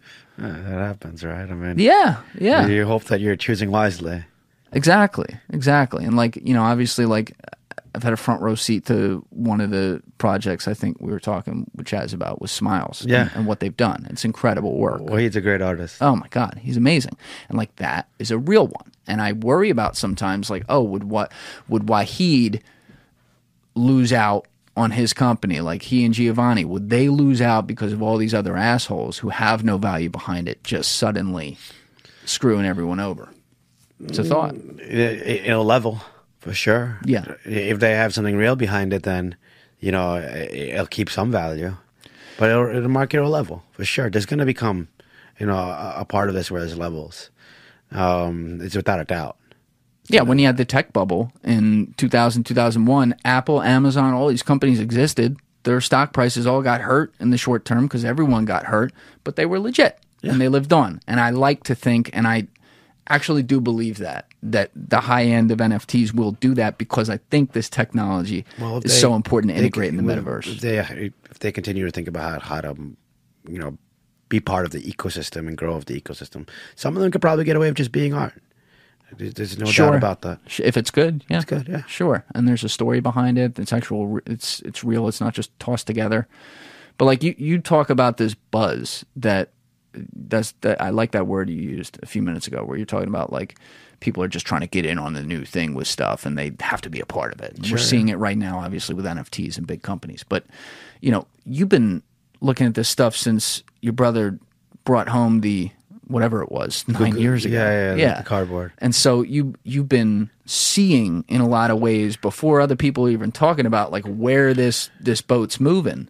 And now you at least have a lot of regular boomers out there in in the business world who are they may not understand it, but they're asking questions because they're like, okay, we curious. see volume, right? Well, le- less than you would think, to be honest with you. I think more- Really? I think there's a lot of a lot of um, you know, big businesses and enterprises that are very curious about AR, VR, and they're experimenting. They're starting to invest. You know, but if you start asking like, you know, people that are boomers, quote unquote, about NFTs or you know the blockchain or something, it's a foreign concept still to them, right? I think I think AR, VR is more near near term in their minds. I mean, you got to think about everybody has an AR device in their pocket for the most part, right? If you're living in the first world, predominantly America, Europe, you know, parts of Southeast Asia, whatnot. Your smartphone can do AR. You can, and then you have all these young guns that are playing Pokemon Go and other things like that. So there's been a couple aha moments and, and a couple of things with the way the technology is shifted and what's accessible to the end user to make it, you know, more real and more, you know, um, understandable. Well, that's specifically what I wanted to ask about is the AR side. Forget the NFTs and, and the blockchain for a minute. I completely agree with what you just said. So many people, not even like boomers, like people, my friends, right? Like some of them who aren't looking at it, like they, they're like, all right, it's some word people throw around. We don't understand it. We don't care. There's a lot of people like that. But people have at least been, they've known, even if they don't understand it, they've known the term VR for years. Most people, right? Been around for a long time. a lot of people, if they didn't understand it, at least have heard the term AR and they know it's related some loose way to it. So you were working with that like early on. And now when I'm talking about buzz, I'm talking about these conversations with companies coming to you. Like, do they actually does it occur to you that a lot of these a lot of clients a lot of people who are looking into it are just trying to get in on it because they they know that whatever however it's going to look the action's going to be there or is there a lot more of people are they see it they understand like oh wait we have product y and we could sell it here through this other thing that people use to go into this universe where now suddenly we have a new customer vertical Yeah, I don't think you know. Not many people are thinking about it in that way. They're thinking when you're thinking about enterprise today, they're thinking about AR and VR as tools to their business. Whether it's like a production line or a trade show or you know training simulation. Hmm. Things of that nature. They're looking for things that they're already doing in their business that they could do better by using these technologies. If you ask a lot of these organizations if they're thinking about selling their products in the metaverse, there's only a few like you know like nike and some of these bigger dogs that are like really forward thinking and betting long term right and what's nike how's nike betting right now oh my god they bought a huge plot of land in like the metaverse they're they're they're they're, they're hiring like wildfire for people to be able to, to build in these roles and what metaverse did they buy though uh, i believe it's decentraland okay so not not metas No, Met, you can't buy land in, in, in Facebook. yeah, they They're don't They're not trying to sell. They're, they're not even trying to do that. Right. They're not even getting into that game. Right. There's a lot of these sub communities that are selling land. Right. Uh, doesn't that but wait hold on a second just so i don't miss that point if they're never going to get into that game they doesn't may. that They're not in it today. doesn't that totally give them a competitive disadvantage I don't know. I think you know a lot of times you're going to have these places to be jump off points, right? And you're going to go into these other worlds. You know, they're basically a content ecosystem today, right? Like if I think about what Oculus is in the purest form, it's a hardware company that's building top line virtual reality hardware, right? Okay, and that that that hardware allows you to gain access to curated experiences. Yes, it has access to a browser. You can go to the web. You can look at things, and eventually more spatial experiences will be browser based, so you'll be able to get to all those things. But like you know, they basically have curated a content ecosystem of games, productivity tools, yada yada, that really enable you know a user to to access some of the best you know experiences. I think that's really really what it's been and what their focus has been, right? Um, yeah, and they, they have some of their own native apps that they're focused on, like venues that I was talking Yeah, about, right. Like Horizon Workspaces. Like, you know, they've they've definitely built some of their own tools, but um, they've they've focused on a subsect of tools. They're not trying to build all the tools, and they they they- they've focused on you know productivity and entertainment. But like, yeah, you know, they're not they haven't been looking to sell land in the metaverse. That hasn't been Facebook's mission objective, and they've never made no state. They've never made any statements about you know buy land in Facebook's metaverse or Meta's metaverse, right? Um, but yeah, no. I don't know. This is really surprising for me to hear just because I'm always very suspicious of Mark Zuckerberg. I, as most people are. I assume that like there's a bigger game here. There's some sort of control. I, I mean, he's not like the founder of MySpace. You know, the guy came along, taught us all a little bit of coding. Shout You know, out to never- MySpace Tom. MySpace Tom, dude. Shout Uh, out to God. What a throwback. Never monetized anything or anybody. Um, he did make money though. He did, hundred He sold percent. it. He, He he sold sold, it. it, and uh, who knows where he is, enjoying life somewhere. Lucky guy. Uh, son of a bitch. I'm gonna find him and get him in here. I want to talk to a- MySpace The guy's a legend. Total legend. Um, so he's the opposite, He's but the you opposite. you can understand why the actions have said not so much for Mark Zuckerberg. I mean, there's a reason why he's been dragged up to uh, DC and had to go go through all those gamuts of things. The guy's spending his time, you know, influencing elections, trying to decide the fate of the people, right? I, it doesn't doesn't leave much to trust, right? But like the truth of it is, as, as much as much bad as you want to look at, like So my guy Horo hit me up this week, and for all the OG fans out there, you remember him from episode 17. But Horo is also the chief of staff over at Eight Sleep, who is a sponsor of the show. He was like, Julian, you had a couple sales last week. Usually we just get one once in a while because it's an expensive product, but I'm starting to think that we're breaking through on people realizing that you should probably have an 8 Sleep Pod Pro cover. I always tell you you can use that link in my description along with the code TRENDIFIER at checkout. That's T R E N D I F I E R to get $100 off your own 8 Sleep Pod Pro cover. But I also tell you that the reason you should do this is because you will add hours to your sleep without adding hours to your sleep. That's because 8 Sleep's Pod Pro cover goes right on top of your queen or king size mattress. You get to pick the size you want, and it ties right into 8 Sleep's proprietary app to measure things like your body temperature, your sleep stages, which you and I don't understand, but that's real scientific thing, and other things throughout the night, including your heart rate, to determine how you can get the best, deepest sleep possible, and therefore wake up with the most energy. So once again, use that link in my description along with the code TRENDIFIER at checkout. That's T R E N D I F I E R. You can get $100 off your own 8 Sleep Pod Pro cover today and join the other listeners who are joining the party. We love seeing that. Also supports the podcast. So huge help. Thank you to all of you who have bought in. I remember Facebook being one of the, I think we were one of like the first 50 or 100 universities when it came out and I was a freshman in college where it was just, you know, pictures, um, you know, adding friends, poking people, which today is like taboo. Don't, don't poke I- anybody. Oh my God, I remember the pokes. People claim all types of things. You poked them these days. It was just innocent back then, right? Facebook was innocent, but you can't help but, you know, he has investors, right? There's a business to be run. He's not the only one, you know, uh, selling data or, or, or collecting data. True. Right. You know, there's, uh, it, it's, it's easy to single him out, right? And I'm not saying that, you know, woo, Mark Zuckerberg's the greatest guy. Like, you know, I mean, you know, I, I, I don't agree with everything he does, but I think overwhelmingly he's made smart decisions as a businessman.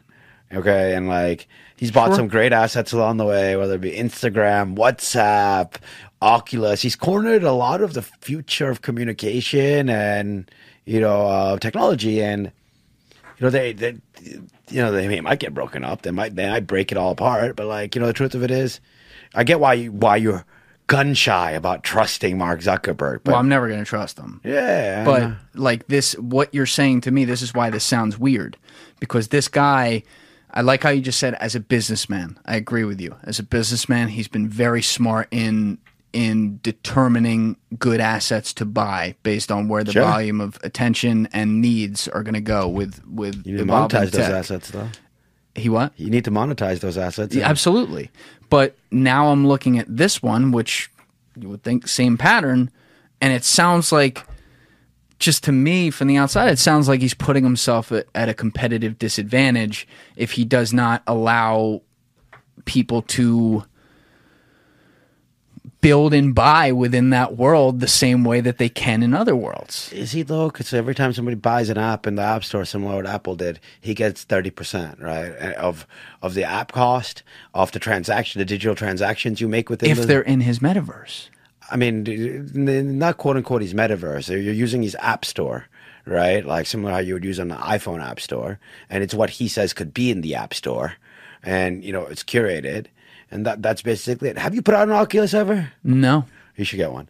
Um, It just it's you know it basically you launch it. You you go to your home world. It's basically like your room, right? From there, you have a couple different options on the bottom. One is the, the App Store, one is your app library. Facebook's App One- Store. it- It's Oculus's, but Yeah. yeah. Yes. Um, one is your friends, so you can add your friends, you can message your friends. One is to go to the web and search the web, so you can just go browser based searching. But you know that's that's really it today, right? Um, and within that app store, you can buy all types of things: productivity tools. You can buy games. You can buy experiences. You can get to content, right? But like, you know, he's not selling, you know, place within that app store or or priority or land or any of those things, right? They are there are other ecosystems that are focused on building quote unquote environments of land, eh, digital land that you can buy and transact to buy and then have people visit and whatnot, right? You know, he, that hasn't been his, oh, or at least not openly, right? His charge so far. Well, here's a question then. So you said Nike bought their big plot of land on Decentraland. I believe so. I think it's Decentraland. Okay, if that either way, it wasn't on whatever Meta's is. Could Meta set it up such that if you're using Oculus goggles, you can't access Decentraland? Mm, uh, that's that's um that's too communist. I don't think they'll ever do that. Uh, okay. So maybe I'm thinking of some of this wrong. Maybe because I listened to him talk about it and I took away that like they're trying to build the actual space too where people go and their metaverse is the one that people are in. Maybe I'm slightly wrong about that. And what he's looking at is more when he talks about that, he's saying like the metaverse in general, but we want to build all the tools that people use. Yeah, I think that's a lot of it. Don't get me wrong; he's definitely trying to try. To, I'm sure he'll get get into a place where he has you know environments and worlds and things that you could go around. I mean, if he sells land in his world, I'm not sure. I mean, it's never been something that's been offered to the public today, right? Um, but you know, I bet you'd go to Decentraland and you'd go go there, or you might go to Snoop Dogg's little world or whatever it is, right? Yeah, he just bought a big plot, right? Yeah, yeah, and then he broke it up, and he has all the other creators in there and whatnot, right? You might go to Snoop's party. You might only be able to get into Snoop's party if you have a bored ape. What do you know, right? I mean, you know, there's um, there's all types of paradigms that are coming, right? But the truth of it is, right? I don't think that anything's going to limit you from accessing Decentraland within there. I think you're gonna go to all different parts of the metaverse, you know, and you're gonna experience different things, and you're gonna live the reality that you want to within those things, right? Have you have you ever heard of this guy Shaan Puri? I think is how you pronounce his name. I've heard of him, but it rings a bell. He's like the Twitch guy. Oh yeah, Yeah. So I have a thread behind you, and I know we read this on a previous podcast, but it's a short thread, and I want to read it again because you're you're going right into this territory. So this guy occasionally puts out like a a thought dump theory on something that has a lot of attention. It Sure. seems like he does it a couple times a year. I don't really know, but he got on my radar when he put out a thread about Clubhouse on March 15th. And let me tell you, to a fucking T. I've never been. I've never been a big clubhouse user. so- I, I mean, we were early on. I had some concerns, but I was like, wow, great tool. And this guy was like, hey, obviously March 15th was turned out to be the top of the app. He's like, looks great. I'm rooting for him. I don't root against people, but here's all the reasons I think it's going to fail. And hypothetically, and nailed it. So he comes out with this thread on October 29th about the metaverse. And this was a much shorter thread. But here, here's what it was. He goes, Hot take. Everyone is wrong about the metaverse. Here's my three part theory. Part one everyone is wrong. Most people think the metaverse is a virtual place, like in the movie Ready Player One, a virtual world like Minecraft, Roblox, or like Zuck showed in the Facebook demo yesterday. But what if it's not a place? Part two it's not a place, it's a time. A time? What the fuck? Yes, a moment in time. You know, in artificial intelligence, there's an idea of the quote unquote singularity. It's a moment in time where AI becomes smarter than humans, the moment when artificial intelligence is greater than human intelligence. Part three what it is. The metaverse is the moment in time where our digital life is worth more than just our physical life. This is not an overnight change or an invention by some Steve Jobs type. It's a gradual change that's been happening for 20 years, i.e., Web 1, Web 2, and, well, ended Web 1 towards the front end of Web 2. Every important part of life is going digital work, From factories to laptops, boardrooms to Zooms. Friends, from neighbors to followers. Where do you find like minded people? Twitter, Reddit, etc. Games, more people play Fortnite than basketball and football combined. Identity, filters are the new makeup. Stories are your personal billboard to broadcast who you are. What matters more, what you look like in real life or what you look like on Instagram? The pick on the left is what they see, and it's the one that matters. And I'll put that I put that in the corner last time we read this with Mitch Laxamana, but I'll put it in the corner again. It's an Instagram influencer, and she looks horrible on the left and horrible on the right and great on the left on Instagram. Everything goes digital. Your friends, your job, your identity. And now with crypto, your assets are online too. Bored apes are the new Rolex. Fortnite skins are the new skinny jeans.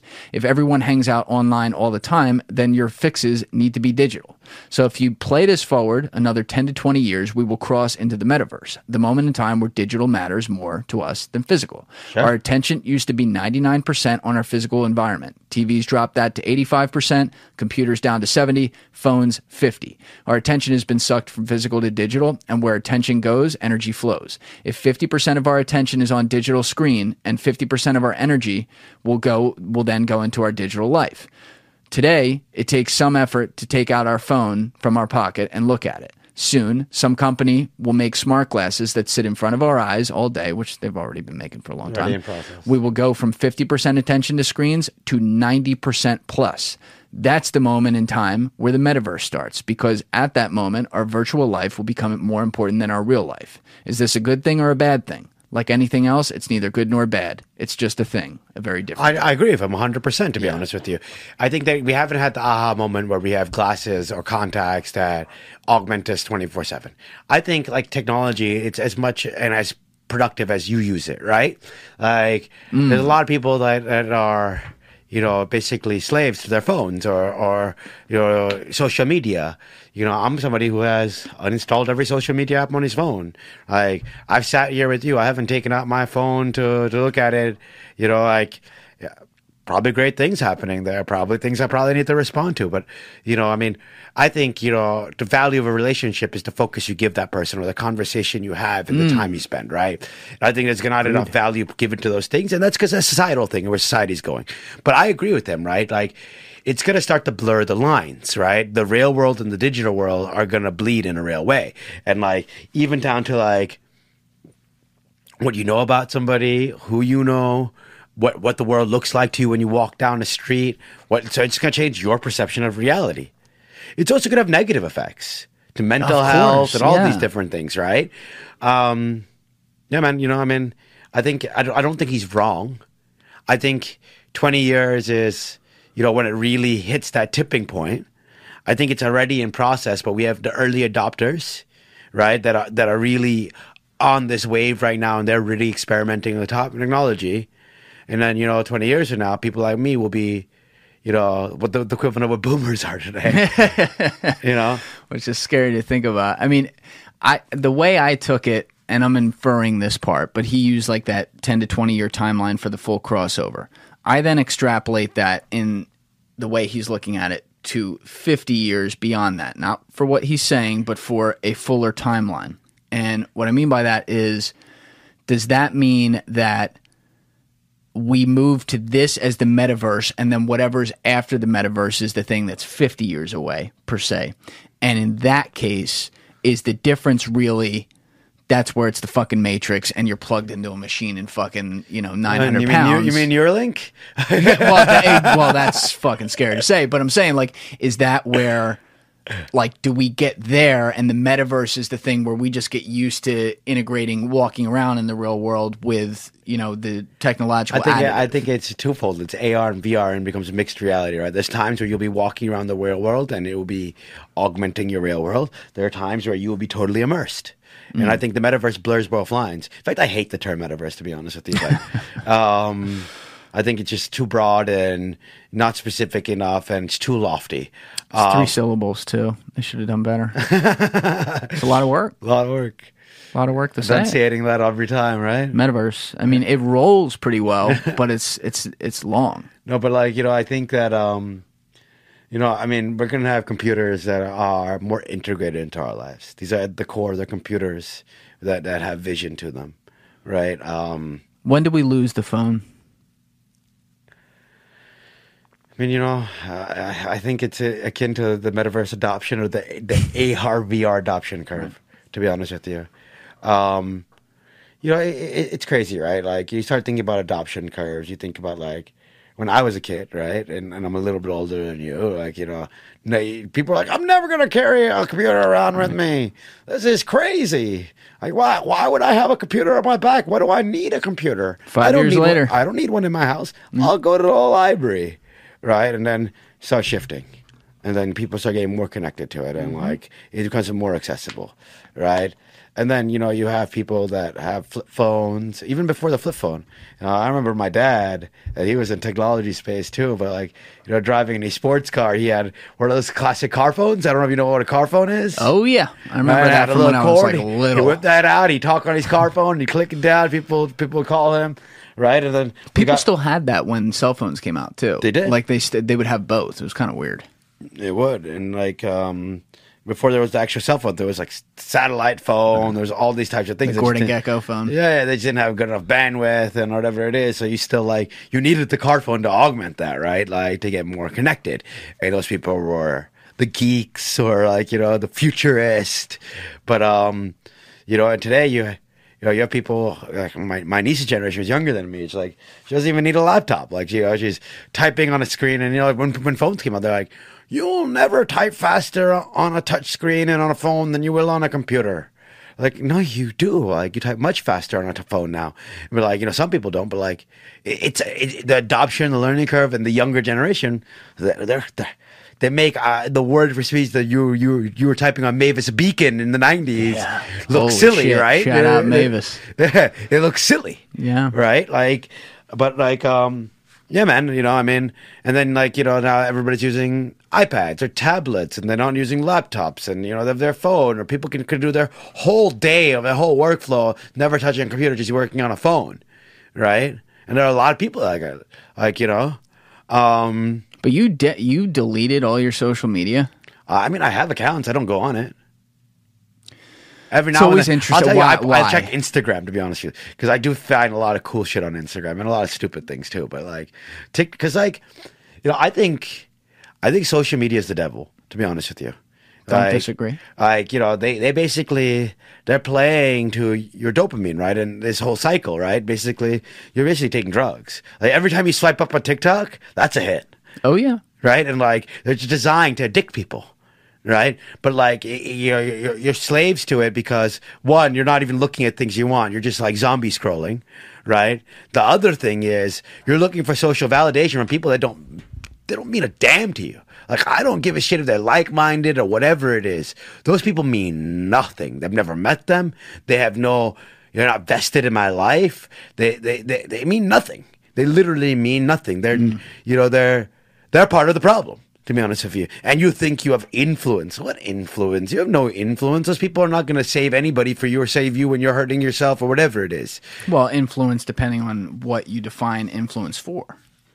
Yes. right? So people people influence culture by having a lot of attention on these things. There's a reason that the fucking Island Boys are out there, which is a disaster. I mean, they're they're they're not uh, nothing personal, but like that that's not an example you want. But it's a free society, and they're out there with their crazy fucking faces all fucked up and whatever that hair is, and people they get attention, and now they and here's the thing like they were incentivized to be crazy like that because other people on social media in other ways were crazy before them and monetized it Yeah, jackass.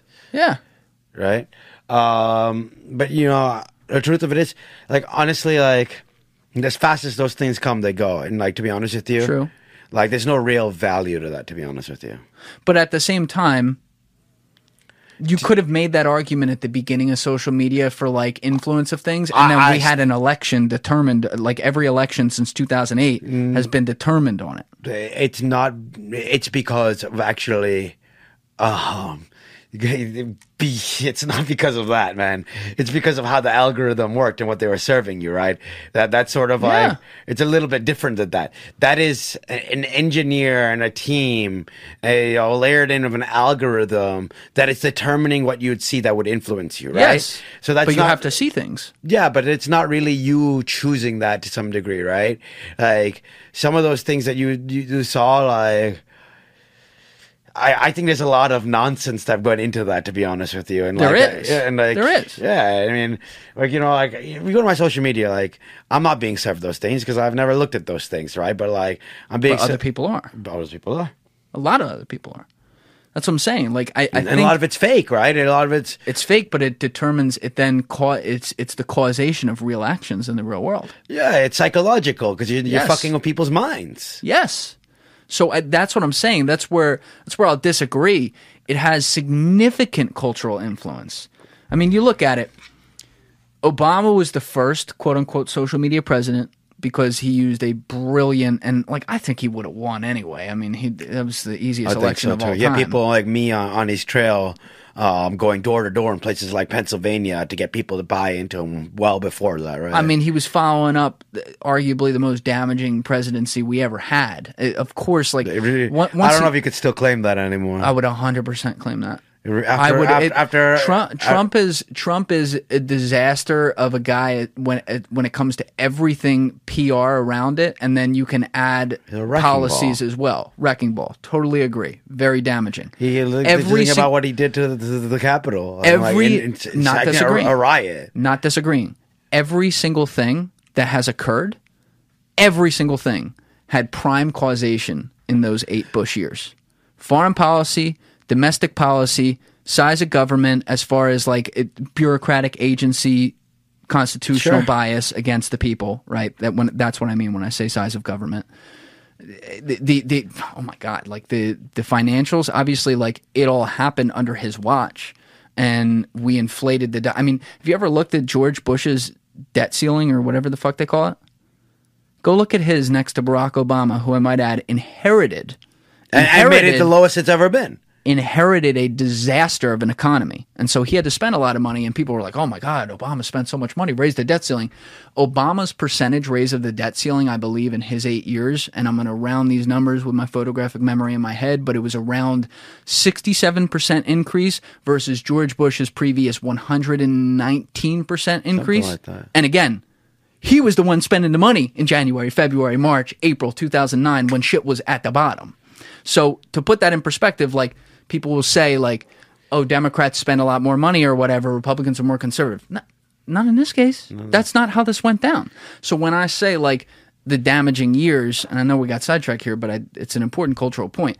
That whole wealth gap split the fuck open from that. Sure. Obama did what he could do to fix the financial crisis. It was fucked though, and like he didn't fix it. And uh, frankly, I I don't He, think he he, was mortgaged the debt of the. He mortgaged the future of others. hundred percent. I don't. I Kicked don't. Kicked it down the road. Yeah, I don't think a human being really had an opportunity to fix it at that point. It was. No, it was- this had been going. Yeah, not, not You know? fixable. It- So, it's like- like it's like manageable for that moment, right? And like, but it's not fixable. But he ran. It, the original point was he ran a brilliant. That was when Facebook was at its dawn for Sure. the for the public. So 06, 07, 08, which is when he was coming through. He ran a brilliant campaign on there. and Was the Facebook first was guy. a very different ecosystem at that point. very different ecosystem. But at the initial Facebook 1.0, he ran a brilliant campaign, and that after that point forward, every political campaign in some way it increased in use case, but it use utilized social media more and more and more. And then by the time The got to targeting and ad spend and Yes. algorithms, you know, it's gotten increasingly more complicated, right? And you know, increasingly more, it can, can force biases. It can do all types of things, right?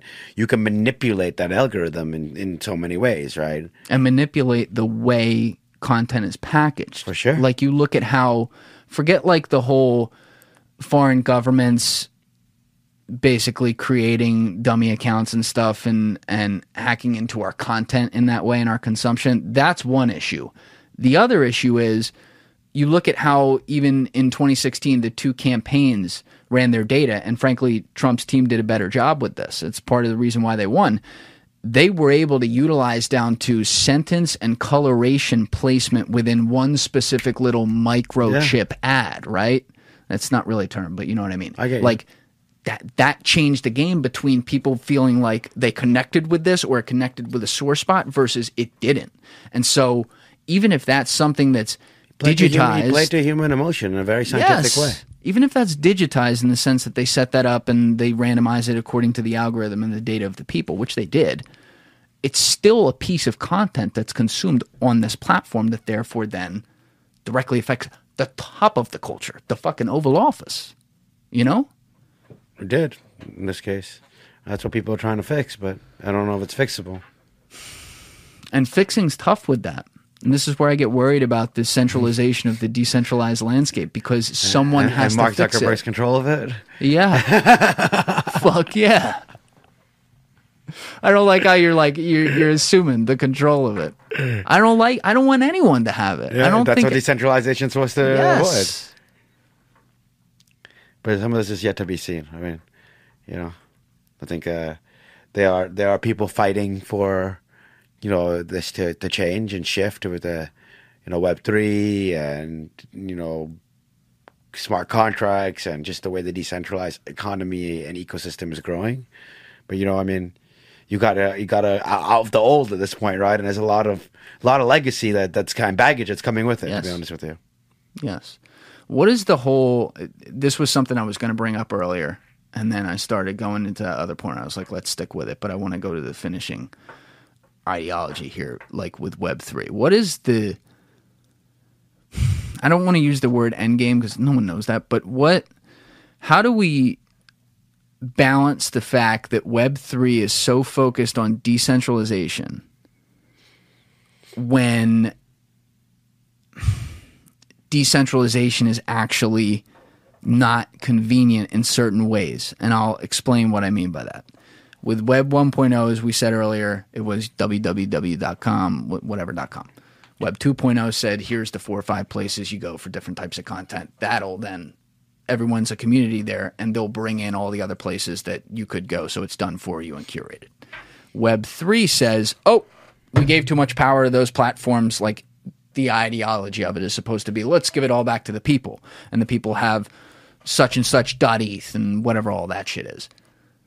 Doesn't that then take this blockchain run web3 decentralized world and give us the inconvenience again once again of web 1.0 where everyone's on their own individual node and therefore finding communities of people all in one place to share information now can't happen It can happen, and it will happen. There'll be How?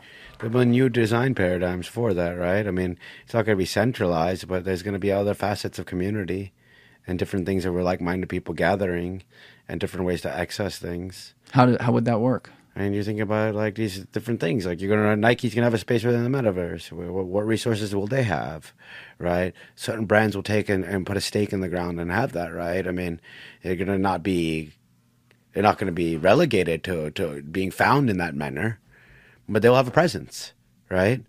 Um, I think some of these paradigms are yet to be seen, but I think that the decentralization, I mean, doesn't mean that it's not accessible. I think it's how you access it is different. Hmm. It's actually a really succinct but solid answer. I know I'm going to listen to that a few times back when I go through this. Because look, and I'm sitting here, I'm sitting across from an expert, but it, it doesn't matter who you are. There, there is, no matter how you crack this, there's a fuck ton of unknown. You oh, th- there always are. Always you're, is. You're, you're, you're talking Always about is. emerging edges, nothing that's pre-built. You're thinking about things. If it was, then it'd be done, right? Exactly. Everybody was building in it, who, who, who- who's thinking about it, who was a futurist around it, or, or experimenting of all these technologies we're talking about, you know, they're they're learning. You know, like expertise is. You know, I, I and being an expert is subjective, in my opinion, in this space, right? There, mm. everybody here. yeah, Well, if you're, you're a student of technology and what you're doing and playing with emerging technology, you're a learner. You're you're a builder. Nothing's ready made, right? And like we, we together as the people who are working in the metaverse here, are defining what are those interaction layers, what what are those commerce layers of it, right? What what what? How does it tie to the chain? Like how does it create value? Like you know, all these things are are so open ended today. Like, and you know, I think that there are things that people are still trying to figure out. But you know, it's our job as and and our job to be ethical when we do it, right? And to, to think about it, to apply ethics, to build for the people, um, and you know, don't get me wrong. eh, To do this is, is for profit, also, right? Like it's always for profit. Like we're we're, we're a capitalist company. Everything and, is. and we're a capitalist country, right? Like, just it, it's it's about like you know empathy and ethics and thinking about how you're going to build things that are, are for people and serve value and create value for those people right Um, yeah, man, I, I- think that there's, there's a lot of unknowns, and there's going to continue to be unknowns. There's always going to be when you're playing with the bleeding edge, right? You know, and like, yeah, you're going to have to continue to be learners, builders, and doers, right? How do you separate the two for yourself though? Because like as you've said, if you allow social media as toxic, it's it grabs you. It's the hit of dopamine and all that. What makes you know the cynic would listen to that and say, "Well, this is the guy, one of the dudes now working on building the next facet of things here, working on building things in the metaverse, moving to moving us towards the VR AR world." What makes that so different uh, from a humanity effect to you? Because I think if you design empathy and ethics, it can be different. And social media didn't have to be that way, right? It's, it's always got to be sticky. You want people to come back. You want people to keep using it, but it's got to add value, right? Mm. And value is defined as for the people. Right, and for your users, in in the sense of like social media today, value is defined by for profit, right? And and don't get me wrong, profit's important, but like they're giving you that hit of dopamine not because it's benefiting you, because it's benefiting them. Don't you think in a free market though? Because I like how you look at that. I agree with you. I think that's the way to do it. But don't you think in a free market there's going to be enough people, even if it's not many, but I'll say it's probably going to be a lot, who don't think like you. There's and- a lot of people that don't think Right. like me. They're going to continue to think that way. And so you're going to sit there and sacrifice some profits to build with empathy and ethics, and other people are going to come in and they're going to build the next iteration of Sure, social maybe. media. Mm, without a doubt. There's definitely going to be layers of that. You know, it's, it's about us, us, the people, giving them the power if we continue to use it, right? I mean, to We me, I, addicted. I, I look. Yeah, I mean, I'm not. You're But not, but a lot, but you would agree a lot of people yeah. are. Like to be honest with you, I still have a Facebook account. I have a TikTok account. I was curious. I downloaded TikTok. I went on there, you know, and, and for, first, like you know, I got up first. I kept her up, and I was like, "What the fuck am I doing? This shit is nonsense. Like, who gives a shit that that person's doing a dance or what? What is that gonna do to me? How is that gonna benefit me or my children or my family? Like, what eh, am I doing? Like, you know, it's silly." It's literally silly. You're you're sitting there watching people being like showing you silly things that are not doing anything. I mean, you can get some content. Don't get me wrong. I've been on TikTok before, and I I've gone through and like I, I, followed some guys who did real estate. I got a lot of cool information on real estate investing, right? And there's some some things in there. Even on Instagram, you can find great content in there. You can, but most Sure. people are not following that because the, the algorithm doesn't optimize for that for you, right? They optimize for the things that are going to keep coming back, right? The Whether- things that require the least number of brain cells to consume, but get that rush of dopamine. Correct. Whether it's looking at somebody that's beautiful, that that entices you to want to look at more of it, or you know whatever it is. Like you know, it's it's it's the algorithm feeding you those things, right? And it's also what you search and what you follow. They're going to optimize towards it, right? If you follow positive news and this things, they're going to serve you more of it, right? but like it's also the, it's a time sink right? To be honest with you beyond the content on there it's like if you think about your time and how much time you have in a day and, and what's the value of your currency of your time and your attention hmm. i- is that doing that for you right? Most people are content making forty fifty thousand dollars a year and you know you know being being middle of the wrong and you know it's true it's going to be that way. Even if they're not, they convince themselves through the lens of their complaints that like this is just how it is. They accept it. It's it. not just how it is, though. They're, they're accepting it. It's not. Yes. If they took that that uh, two hours a day that they were scrolling on social media and applied it to to Exactly. self learning, Yes. they'd be a hell of a lot better. And that's and that's the thing. Like they don't take for whatever reason. A lot of people don't take that step. Like Oh, they yeah. don't. They don't think of it.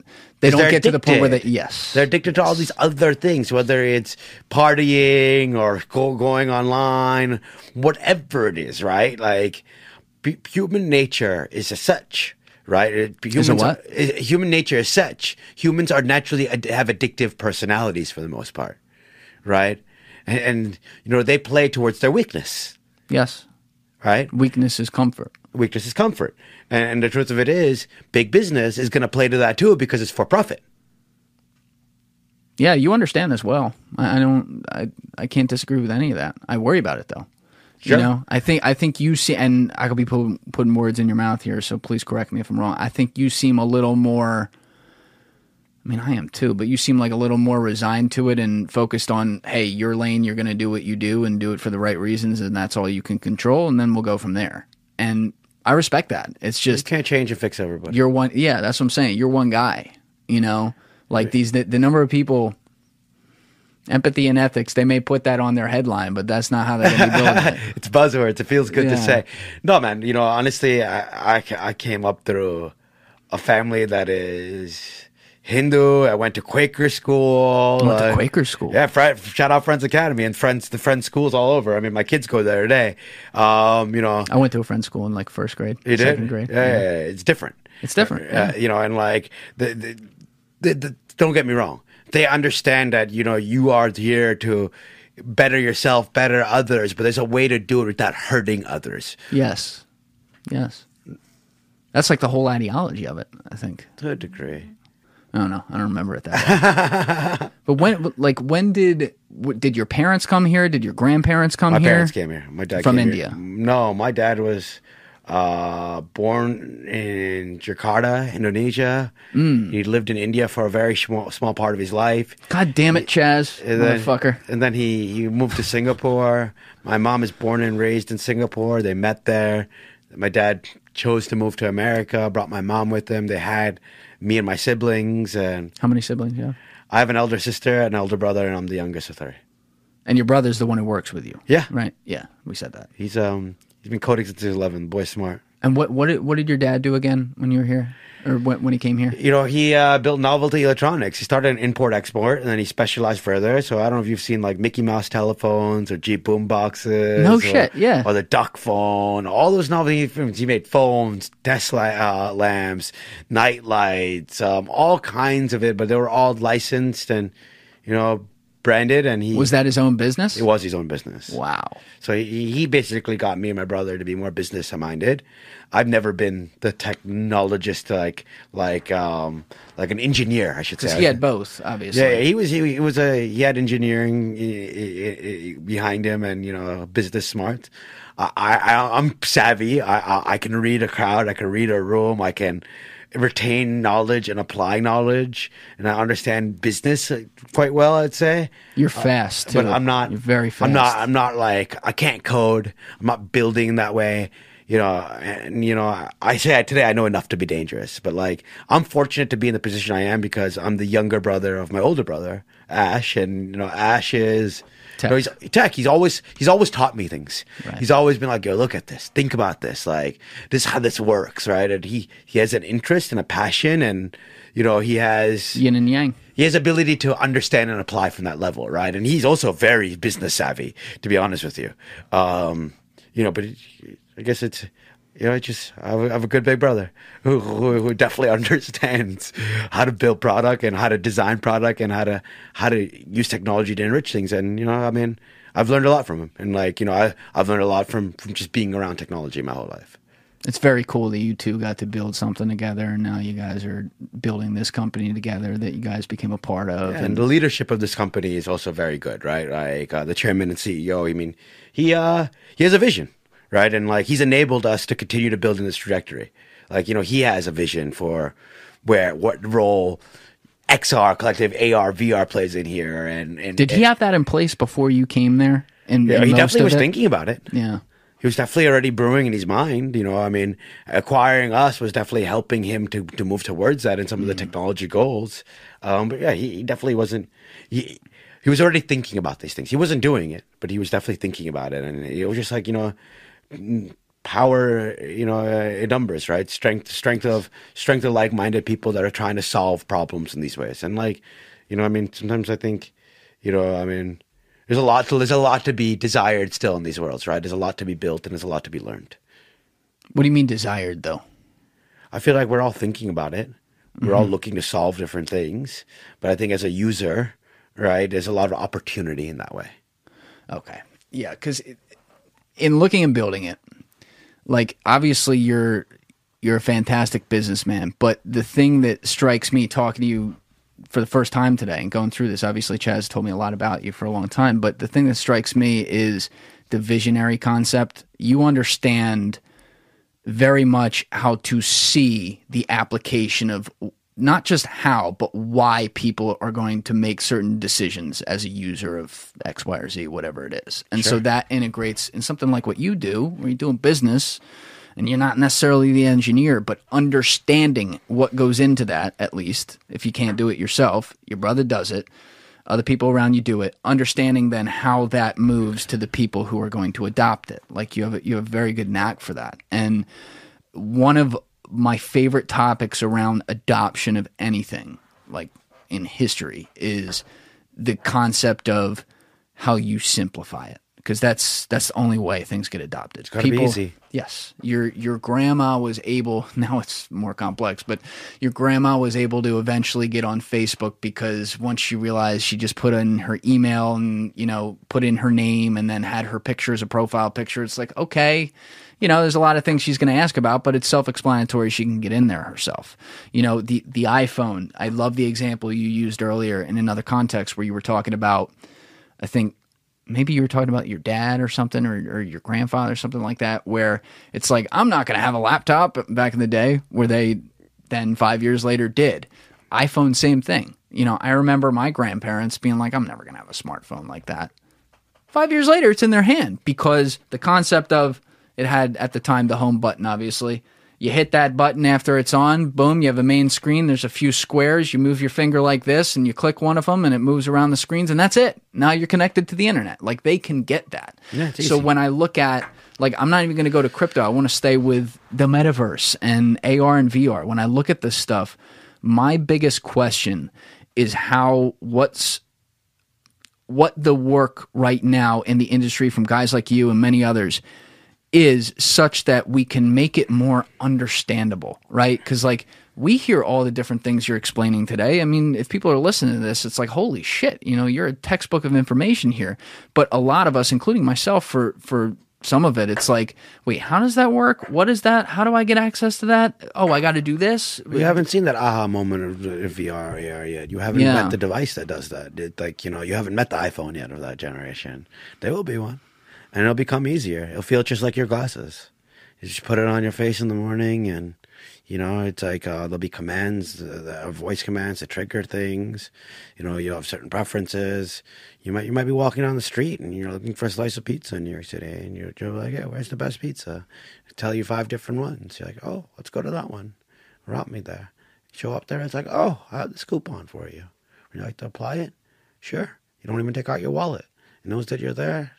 Transacting mobile payments. You don't take your phone out. Pay for it. Eat your pizza. You walk on your merry way. You're walking down the street. Maybe knows that you've been shopping for, you know, a new purse or a new backpack or whatever it is. It's like, oh, you should go in here. They're having sales on these things, or they have your favorite brand.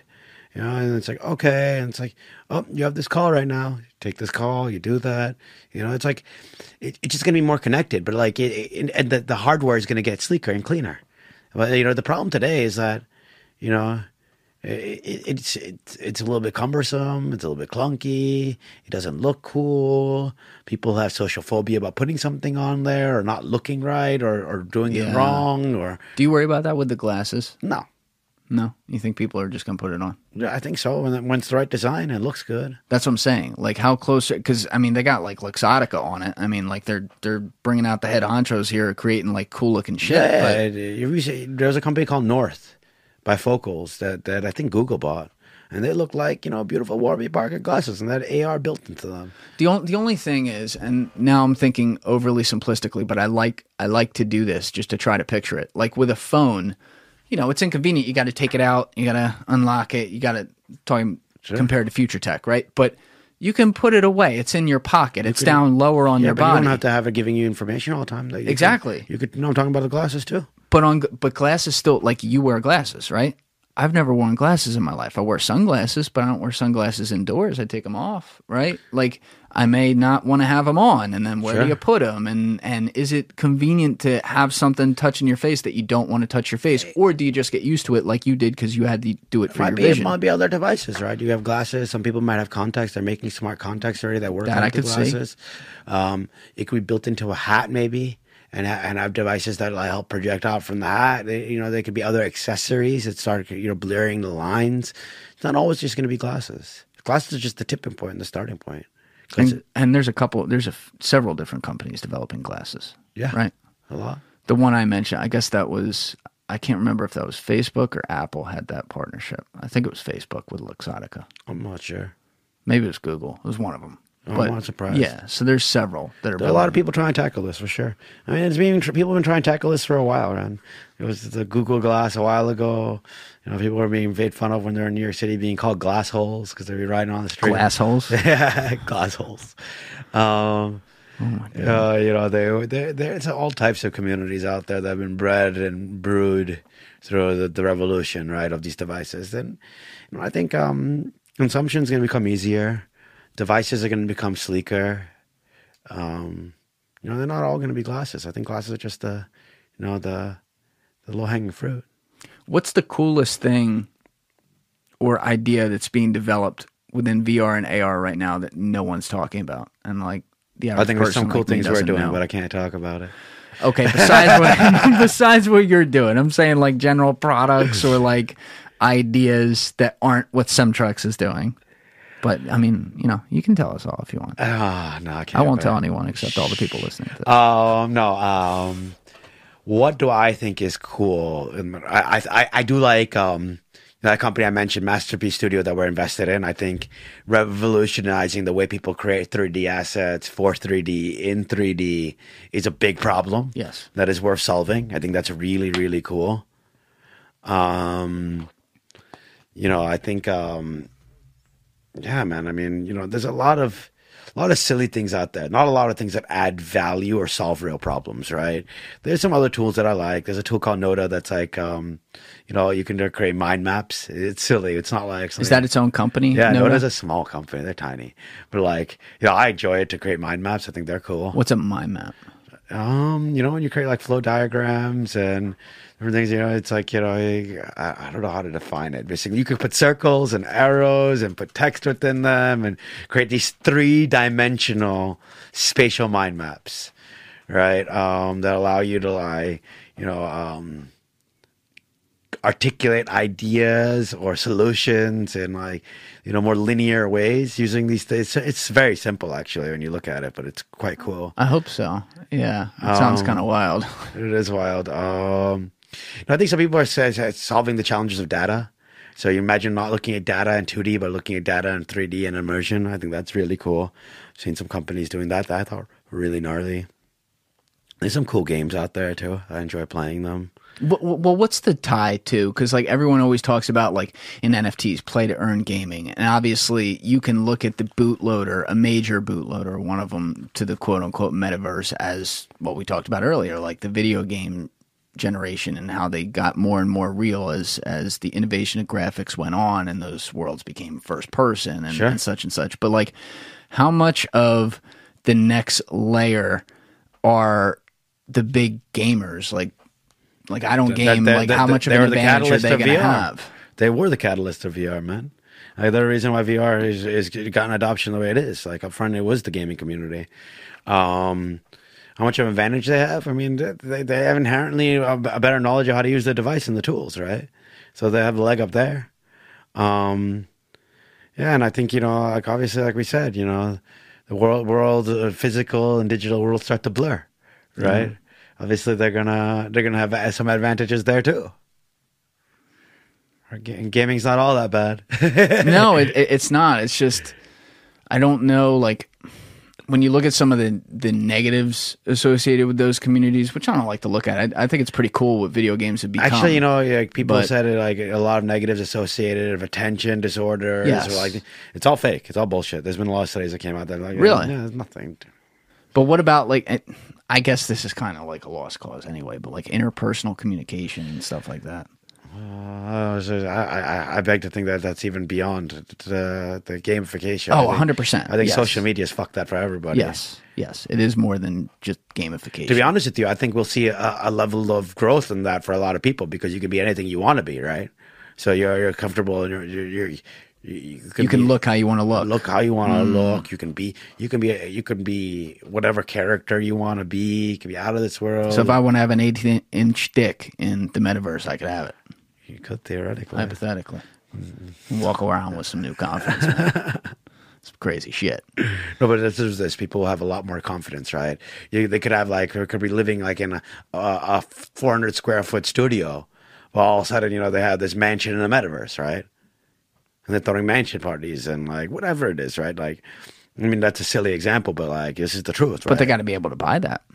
I mean, yeah, depends on what in what metaverse. There's some places where land is cheap.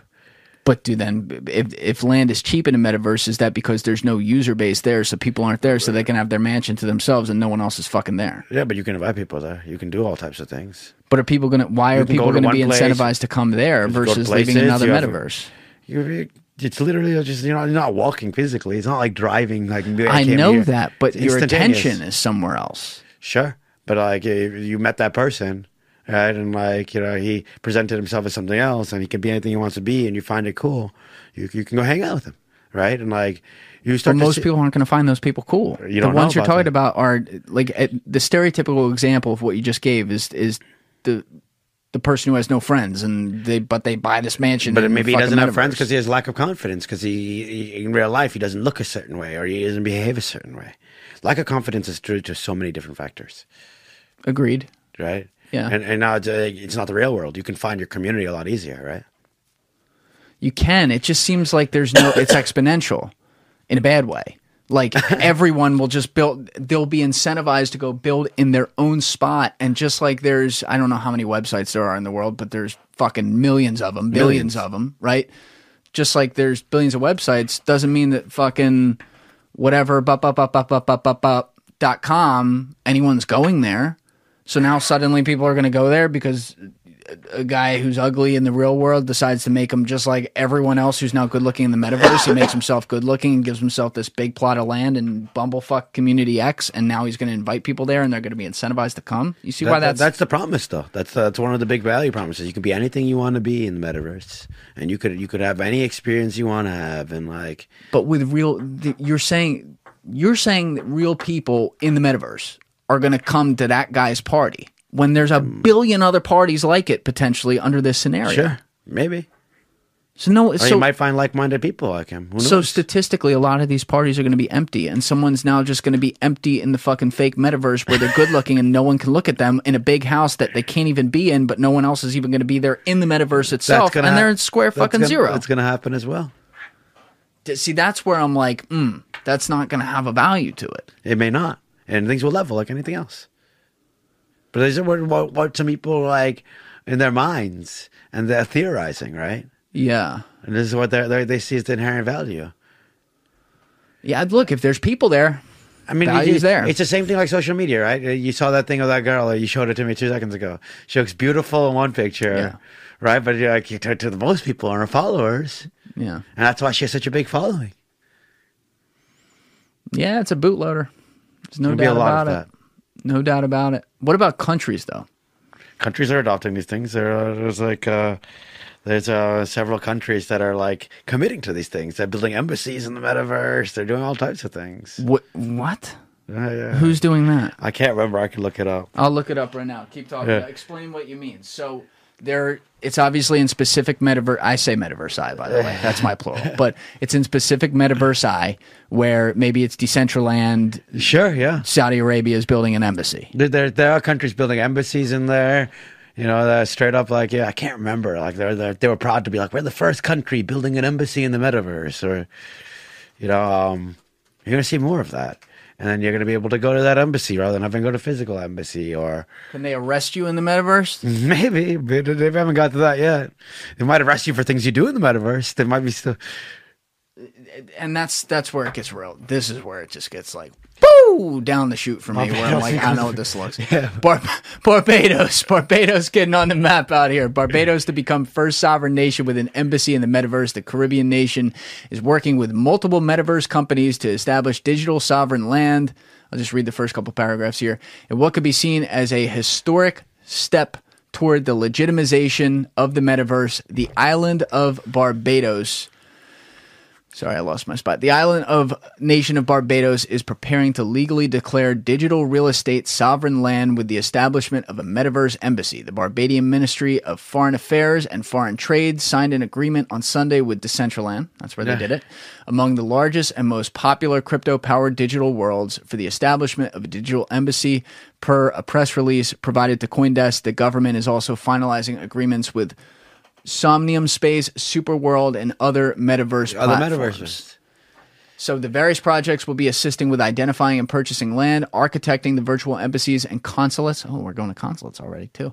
Developing facilities to provide services such as e- e-visas and constructing a teleporter that will allow users to transport their avatars between the various Yeah, other countries doing this too. I get. I, I'm not sure which, one, but there there've been a couple announcements. I'll find it after. But so, all right, the e-visas thing, perfect place to go. So they're going to now create borders in the metaverse. Possible. and now it's going to be like we talk about like our border here and people fight over who gets across or who doesn't now everything's going to be virtual so no one gets across a border if they don't have access it's like a video game Hundred percent. I think in the context of the e visa that they're talking about is like rather than you having to go get a visa in real life, you can get an e visa and then you can use that to travel to actually Barbados. You know, like services, like to the physical barbados physical. They're trying to make convenience, accessibility. are they going to have to make in this case let's stay with their example a virtual actual barbados too like is that where we're headed no it's going to stay physical Yeah. I mean, they could if they wanted to, as a tourist type thing or something to prime people to want to come visit. how close are we to the haptics end of this Oh, it's it's a while out. It's very clunky right now. when you say a while out 15 years 20 years 15, 20 years. That's not that long. That's not, dude, September 11th was 20 years ago, Huh. 20 and a half years ago. Time goes. quick, but in the grand scheme, you know, like it's a fair amount of time. So when we get to haptics, that's where I'm like, why have to physically get on a plane and go to Barbados and spend, take eight hours away from one day for all the travel and back and forth that you have to do going to the airport and everything when you can just have haptics and you can swim in the fucking waves? Yeah, it could feel like it, but it's never going to be the same. To be honest with you, You think My- it'll never be the same? I just, uh, you know, I'm a sucker for those things. Like, you know, like I hope grew- you're right. I grew up, and and there's a lot of people who'll never make it to Barbados. You understand? Yes. But them would be cool, right? They could do that. But I've been fortunate to travel a lot of the world, and like, yeah, the soft sand, the order, the food, the people. I don't know, just something about the the real thing. See, you and I understand that because you and I are, I guess you're at the front end of millennials. I'm at the back end of millennials, but we're millennials. And so we knew what it was like to live in the non internet run oh, social media world. Yeah, Even I if I was like clearly. really young, I remember it clearly. So we still have that experience. The kids that were born after us, though, boo. You brought a book into the car. You read it. You watched. Yeah. You looked at the trees as you were driving by. You played board games. Your friends came over. You shot hoops. You rode your bike around. Right. these kids don't they don't know that world they know the world where the phone's in their hand so who's to say that what you're just saying right there i mean it won't die with it, it or it won't die immediately but it will die with us if we die we might be immortal might be the immortal I don't know. I think it takes about people and what you do. Right. Like my kids love YouTube. I can't say they don't. They they they love their iPad and their YouTube. But and, and, you know I make them do different things. They take gymnastics. They you know they play outside. They go to the beach. They you know they swim in the pool. Like you know we make sure of those things. Right. And I think it's exposure and, and how you nurture nature. Right. yes how many parents really make sure of that stuff though? How many parents are actually good parents too? There's certainly a select that aren't.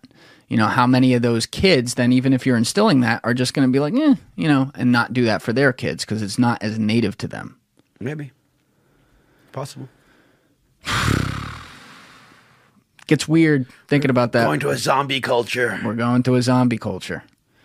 And i can point at you if it happens. Like, this is one of the guys that did it it's just Uh, maybe contributed.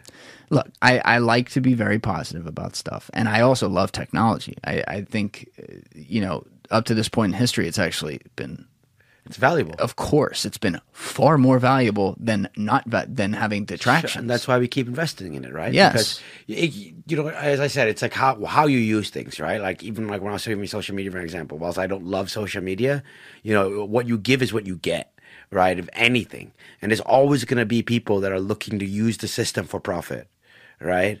But like, if we ourselves, as the end user, are not smart enough to be able to be like, this is benefiting me or not benefiting me, then it's on you to some degree, right? And so it will be because statistically, once again, that's going to be most people. And so it's a foregone conclusion that the benefit is going to be based on whoever the profit winner is versus what is the best human, best for humanity experience and what good versus not good could be. done. Sure. Correct. It's very hard to say something like that, hear you say sure, correct, which I knew was going to be your answer, and feel positive about it. I mean, you know, I still feel positive about it because I know there's value in the technology if used correctly. If used correctly. Yeah, like anything. if t- so example in china their tiktok version they and this is where you know I, I don't like communism at all i fucking hate it and i think it's a horrible ideology i think that they you know they they do horrible things over there and, and what their government does to their people is completely unfair to the people but this is one of the places where having a little communist power actually may help for some for some positivity in in the rearing of your youngest generation wherein they they curate what their kids can watch like in the country on TikTok on their TikTok whatever it's Yeah, called but it's up to a parent to cure what their kids can watch too, right? You can set you can set all types of permissions and stuff. But I'm saying in China, they that's not even the government case. does it. The government does it, and so the kids aren't on there after 10 o'clock at night or something like that, 10, 11 o'clock at night, and it's educational content. It's like positive, like using those 15 to 60 second blurbs for positive reinforcement of things that are go- going to allow them to then use skills in the world versus just the oh who has the best titties today right like that we let that happen it's the joke but we do in our free society which again wouldn't trade that for the world this is one of the th- places where we get hurt because our free society says it's on the parents and a lot of parents eh, they're busy with their lives they're not looking at their kid looking at the fucking phone and so what are the kids looking at they're not learning about fucking math on there That's true. Very true. I mean, it's up to it's up to you, the individual, to have that impact on your family or your, your whatever. As it as the elder, statesman, or as the leader of the group, or whatever it is, it's up to you to make those decisions, right? And hopefully influence people or your family for positive, right? Um, you know, they, not only is going to be so, so, so much regulation that the government can do, especially in a capitalistic society like America. It's just not. It's not realistic to think that that's not going to be the case. do you worry about as we're both Americans sitting here, do you worry about the what's the term I'm looking for? Suffice it to say, since World War II, especially, America's been like the world power or whatever. And, you know, I think it's cool to be able to know that we live free and do our thing and can create. And there's been aspects, even as it's gotten harder, the American dream exists. It's a beautiful thing. We have, we're a country made up of people from around the world who have come here in previous generations and continue to do that. That's all awesome. But, you know, things end. And do you worry that because of the, because of the lack of control over the development of technology and now the universe eye that we're creating in technology that that is going to directly lead to America no longer having no longer making its choice of its positioning in the world. Yes, but there's supposed to be safeguards to that, right? Like you know, we see things go wrong. Pull the mic in just a little bit. So there's supposed to be safeguards to that, right? Like even if we saw what happened in the last election, right, and now they're trying to uh, get to the root of that, try to make sure organizations are ethical and respecting things like that, and not causing bad influence and those things. You know, there's always like, you know, there's always um, a path and a body to, you know, regulate and things of that nature. I think that you got to let it be free unless it presents a problem, right? And that's what I worry about because someone has to decide. Someone has to decide. Like it's a government or it's the quasi government, it's platforms. And then you get groupthink of people deciding that no, this is the way things go. And inevitably you get, yes, that can root out a lot of negativity. I, I don't disagree with that, but it never stops there. And then it gets out of control and it leads to it leads to a synonymous ideological thought process across society because if you don't think along you know the whole wrong thing versus right thing type thing if if you have ideas that don't submit to what has been termed as acceptable, you may have a perfectly seemingly acceptable idea. It's not something bad or like misinformation or stuff like that. And now it's not because it has been legislated as such. I worry about that. That, that definitely does happen. I mean, that's what they do in China. Yeah, for sure. Do we avoid that here, though? I think so. I mean, we're a democracy, a capitalistic democracy. Unless we change some of the, the core tenements of what, what we are as a, a people and a country. Yeah, there's going to be places in the world that, that continue to legislate that, right? Yes. And people that don't like this, then you know, they may not they may not stick around to, to see what, what transcends in, in, in these parts of the world that are free, right? They may Yeah. want things that are more regulated, but you know, I think it's just too core to what America is and, and, and what we are as a people to to to you know to to regulate it. But but there are safeguards in place to should something get out of hand. I hope you're right. I I I think I I think I still think we have some of that. And uh, when we're going through situations where there's massive social changes happening, I think from anyone, whether it's me or a lot of other people who think about this stuff, I think there's always such a cause for, oh my God, what are we doing? And I try to pull myself back to like, okay, not good. That's okay. Not good. And separate it out and move some of the noise. It's never fully here or fully there. But, you know, you got to be careful with certain slippery slopes where things are taken and they're not given back. And, you know, as we move to something that's fully or whatever it's going to be, like significantly virtual beyond what we're used to right now in web ended web 2.0 you know do those safeguards continue to be stripped more and more i don't know Mm, I'm not 100 percent sure myself either, but you know, there's theories. Like I think, um, I think that'll even out. I really do. I think that you know it's not going to go too far. I think that you know, obviously, we as a people need to police ourselves and police each other, and you know, as I told you, be ethical.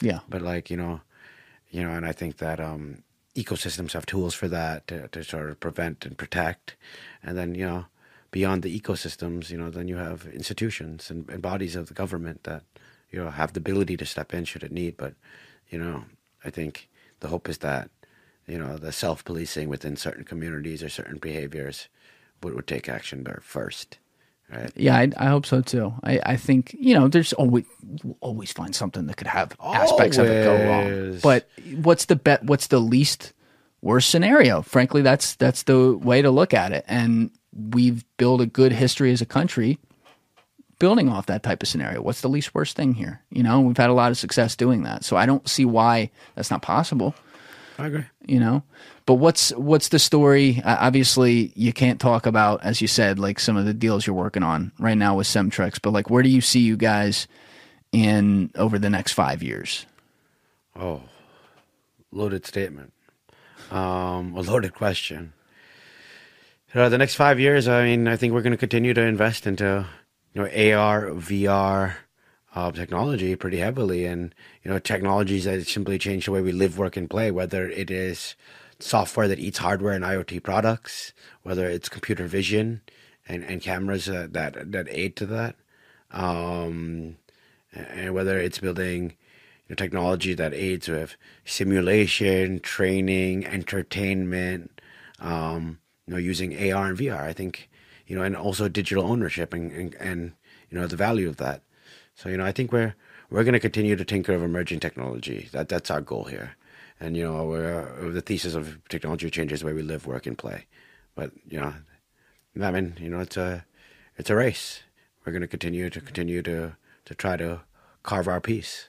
what was that one vertical you talked about like right when you sat down today i think it was like work for hire or something like that you, you know fuck i forget what it was but I, you were going off on something. I didn't want to stop you, but I was curious because I wasn't entirely sure what you meant. But you were talking about, uh, I think it was like, I mean, this was two and a half hours ago, but I think it was like a specific space. I don't remember. Fuck, I'm sorry. No worries. I'll pull it up and I'll ask you afterwards. And then, oh yeah, you have a call coming up, right? Yeah, it's right now. All right, cool. Well, let's get you on. this was this was very very dense today too. So this is this is a very good spot. Then we we covered a fuck ton of ground, and we only talked for two and a half hours, and I feel like we talked for four. So Yeah. it was really It's good. been fun. Listen, Lucky, thank you for coming in, man. Thanks for having Great me. Great finally meeting you. Ple- pleasure meeting Glad you as to well. glad to put a name with the face and a voice behind it. So we'll do it again. And everyone, what's the ticker on Cemtrex? CETX. All right, I'm I'm gonna have to. And anybody wants out. to talk metaverse, uh, VR, AR, IoT, they can get at me on LinkedIn, Twitter. What's your Twitter at? LL Gobindram. Okay, and I'll put that in the description so Yeah, or you can it. just simply email me, lucky at cemtrex.com. Probably the fastest, best way to get rid of me. Excellent. Okay. Well, again, the man gave his email too. He means business. yeah, I don't mind it. I like talking to people. Thank, thank you, sir. We will do it again. Talk Hundred soon. percent. Thanks for having me. You're great at this. All right, everyone else, you know what it is. Give it a thought. Get back. Peace.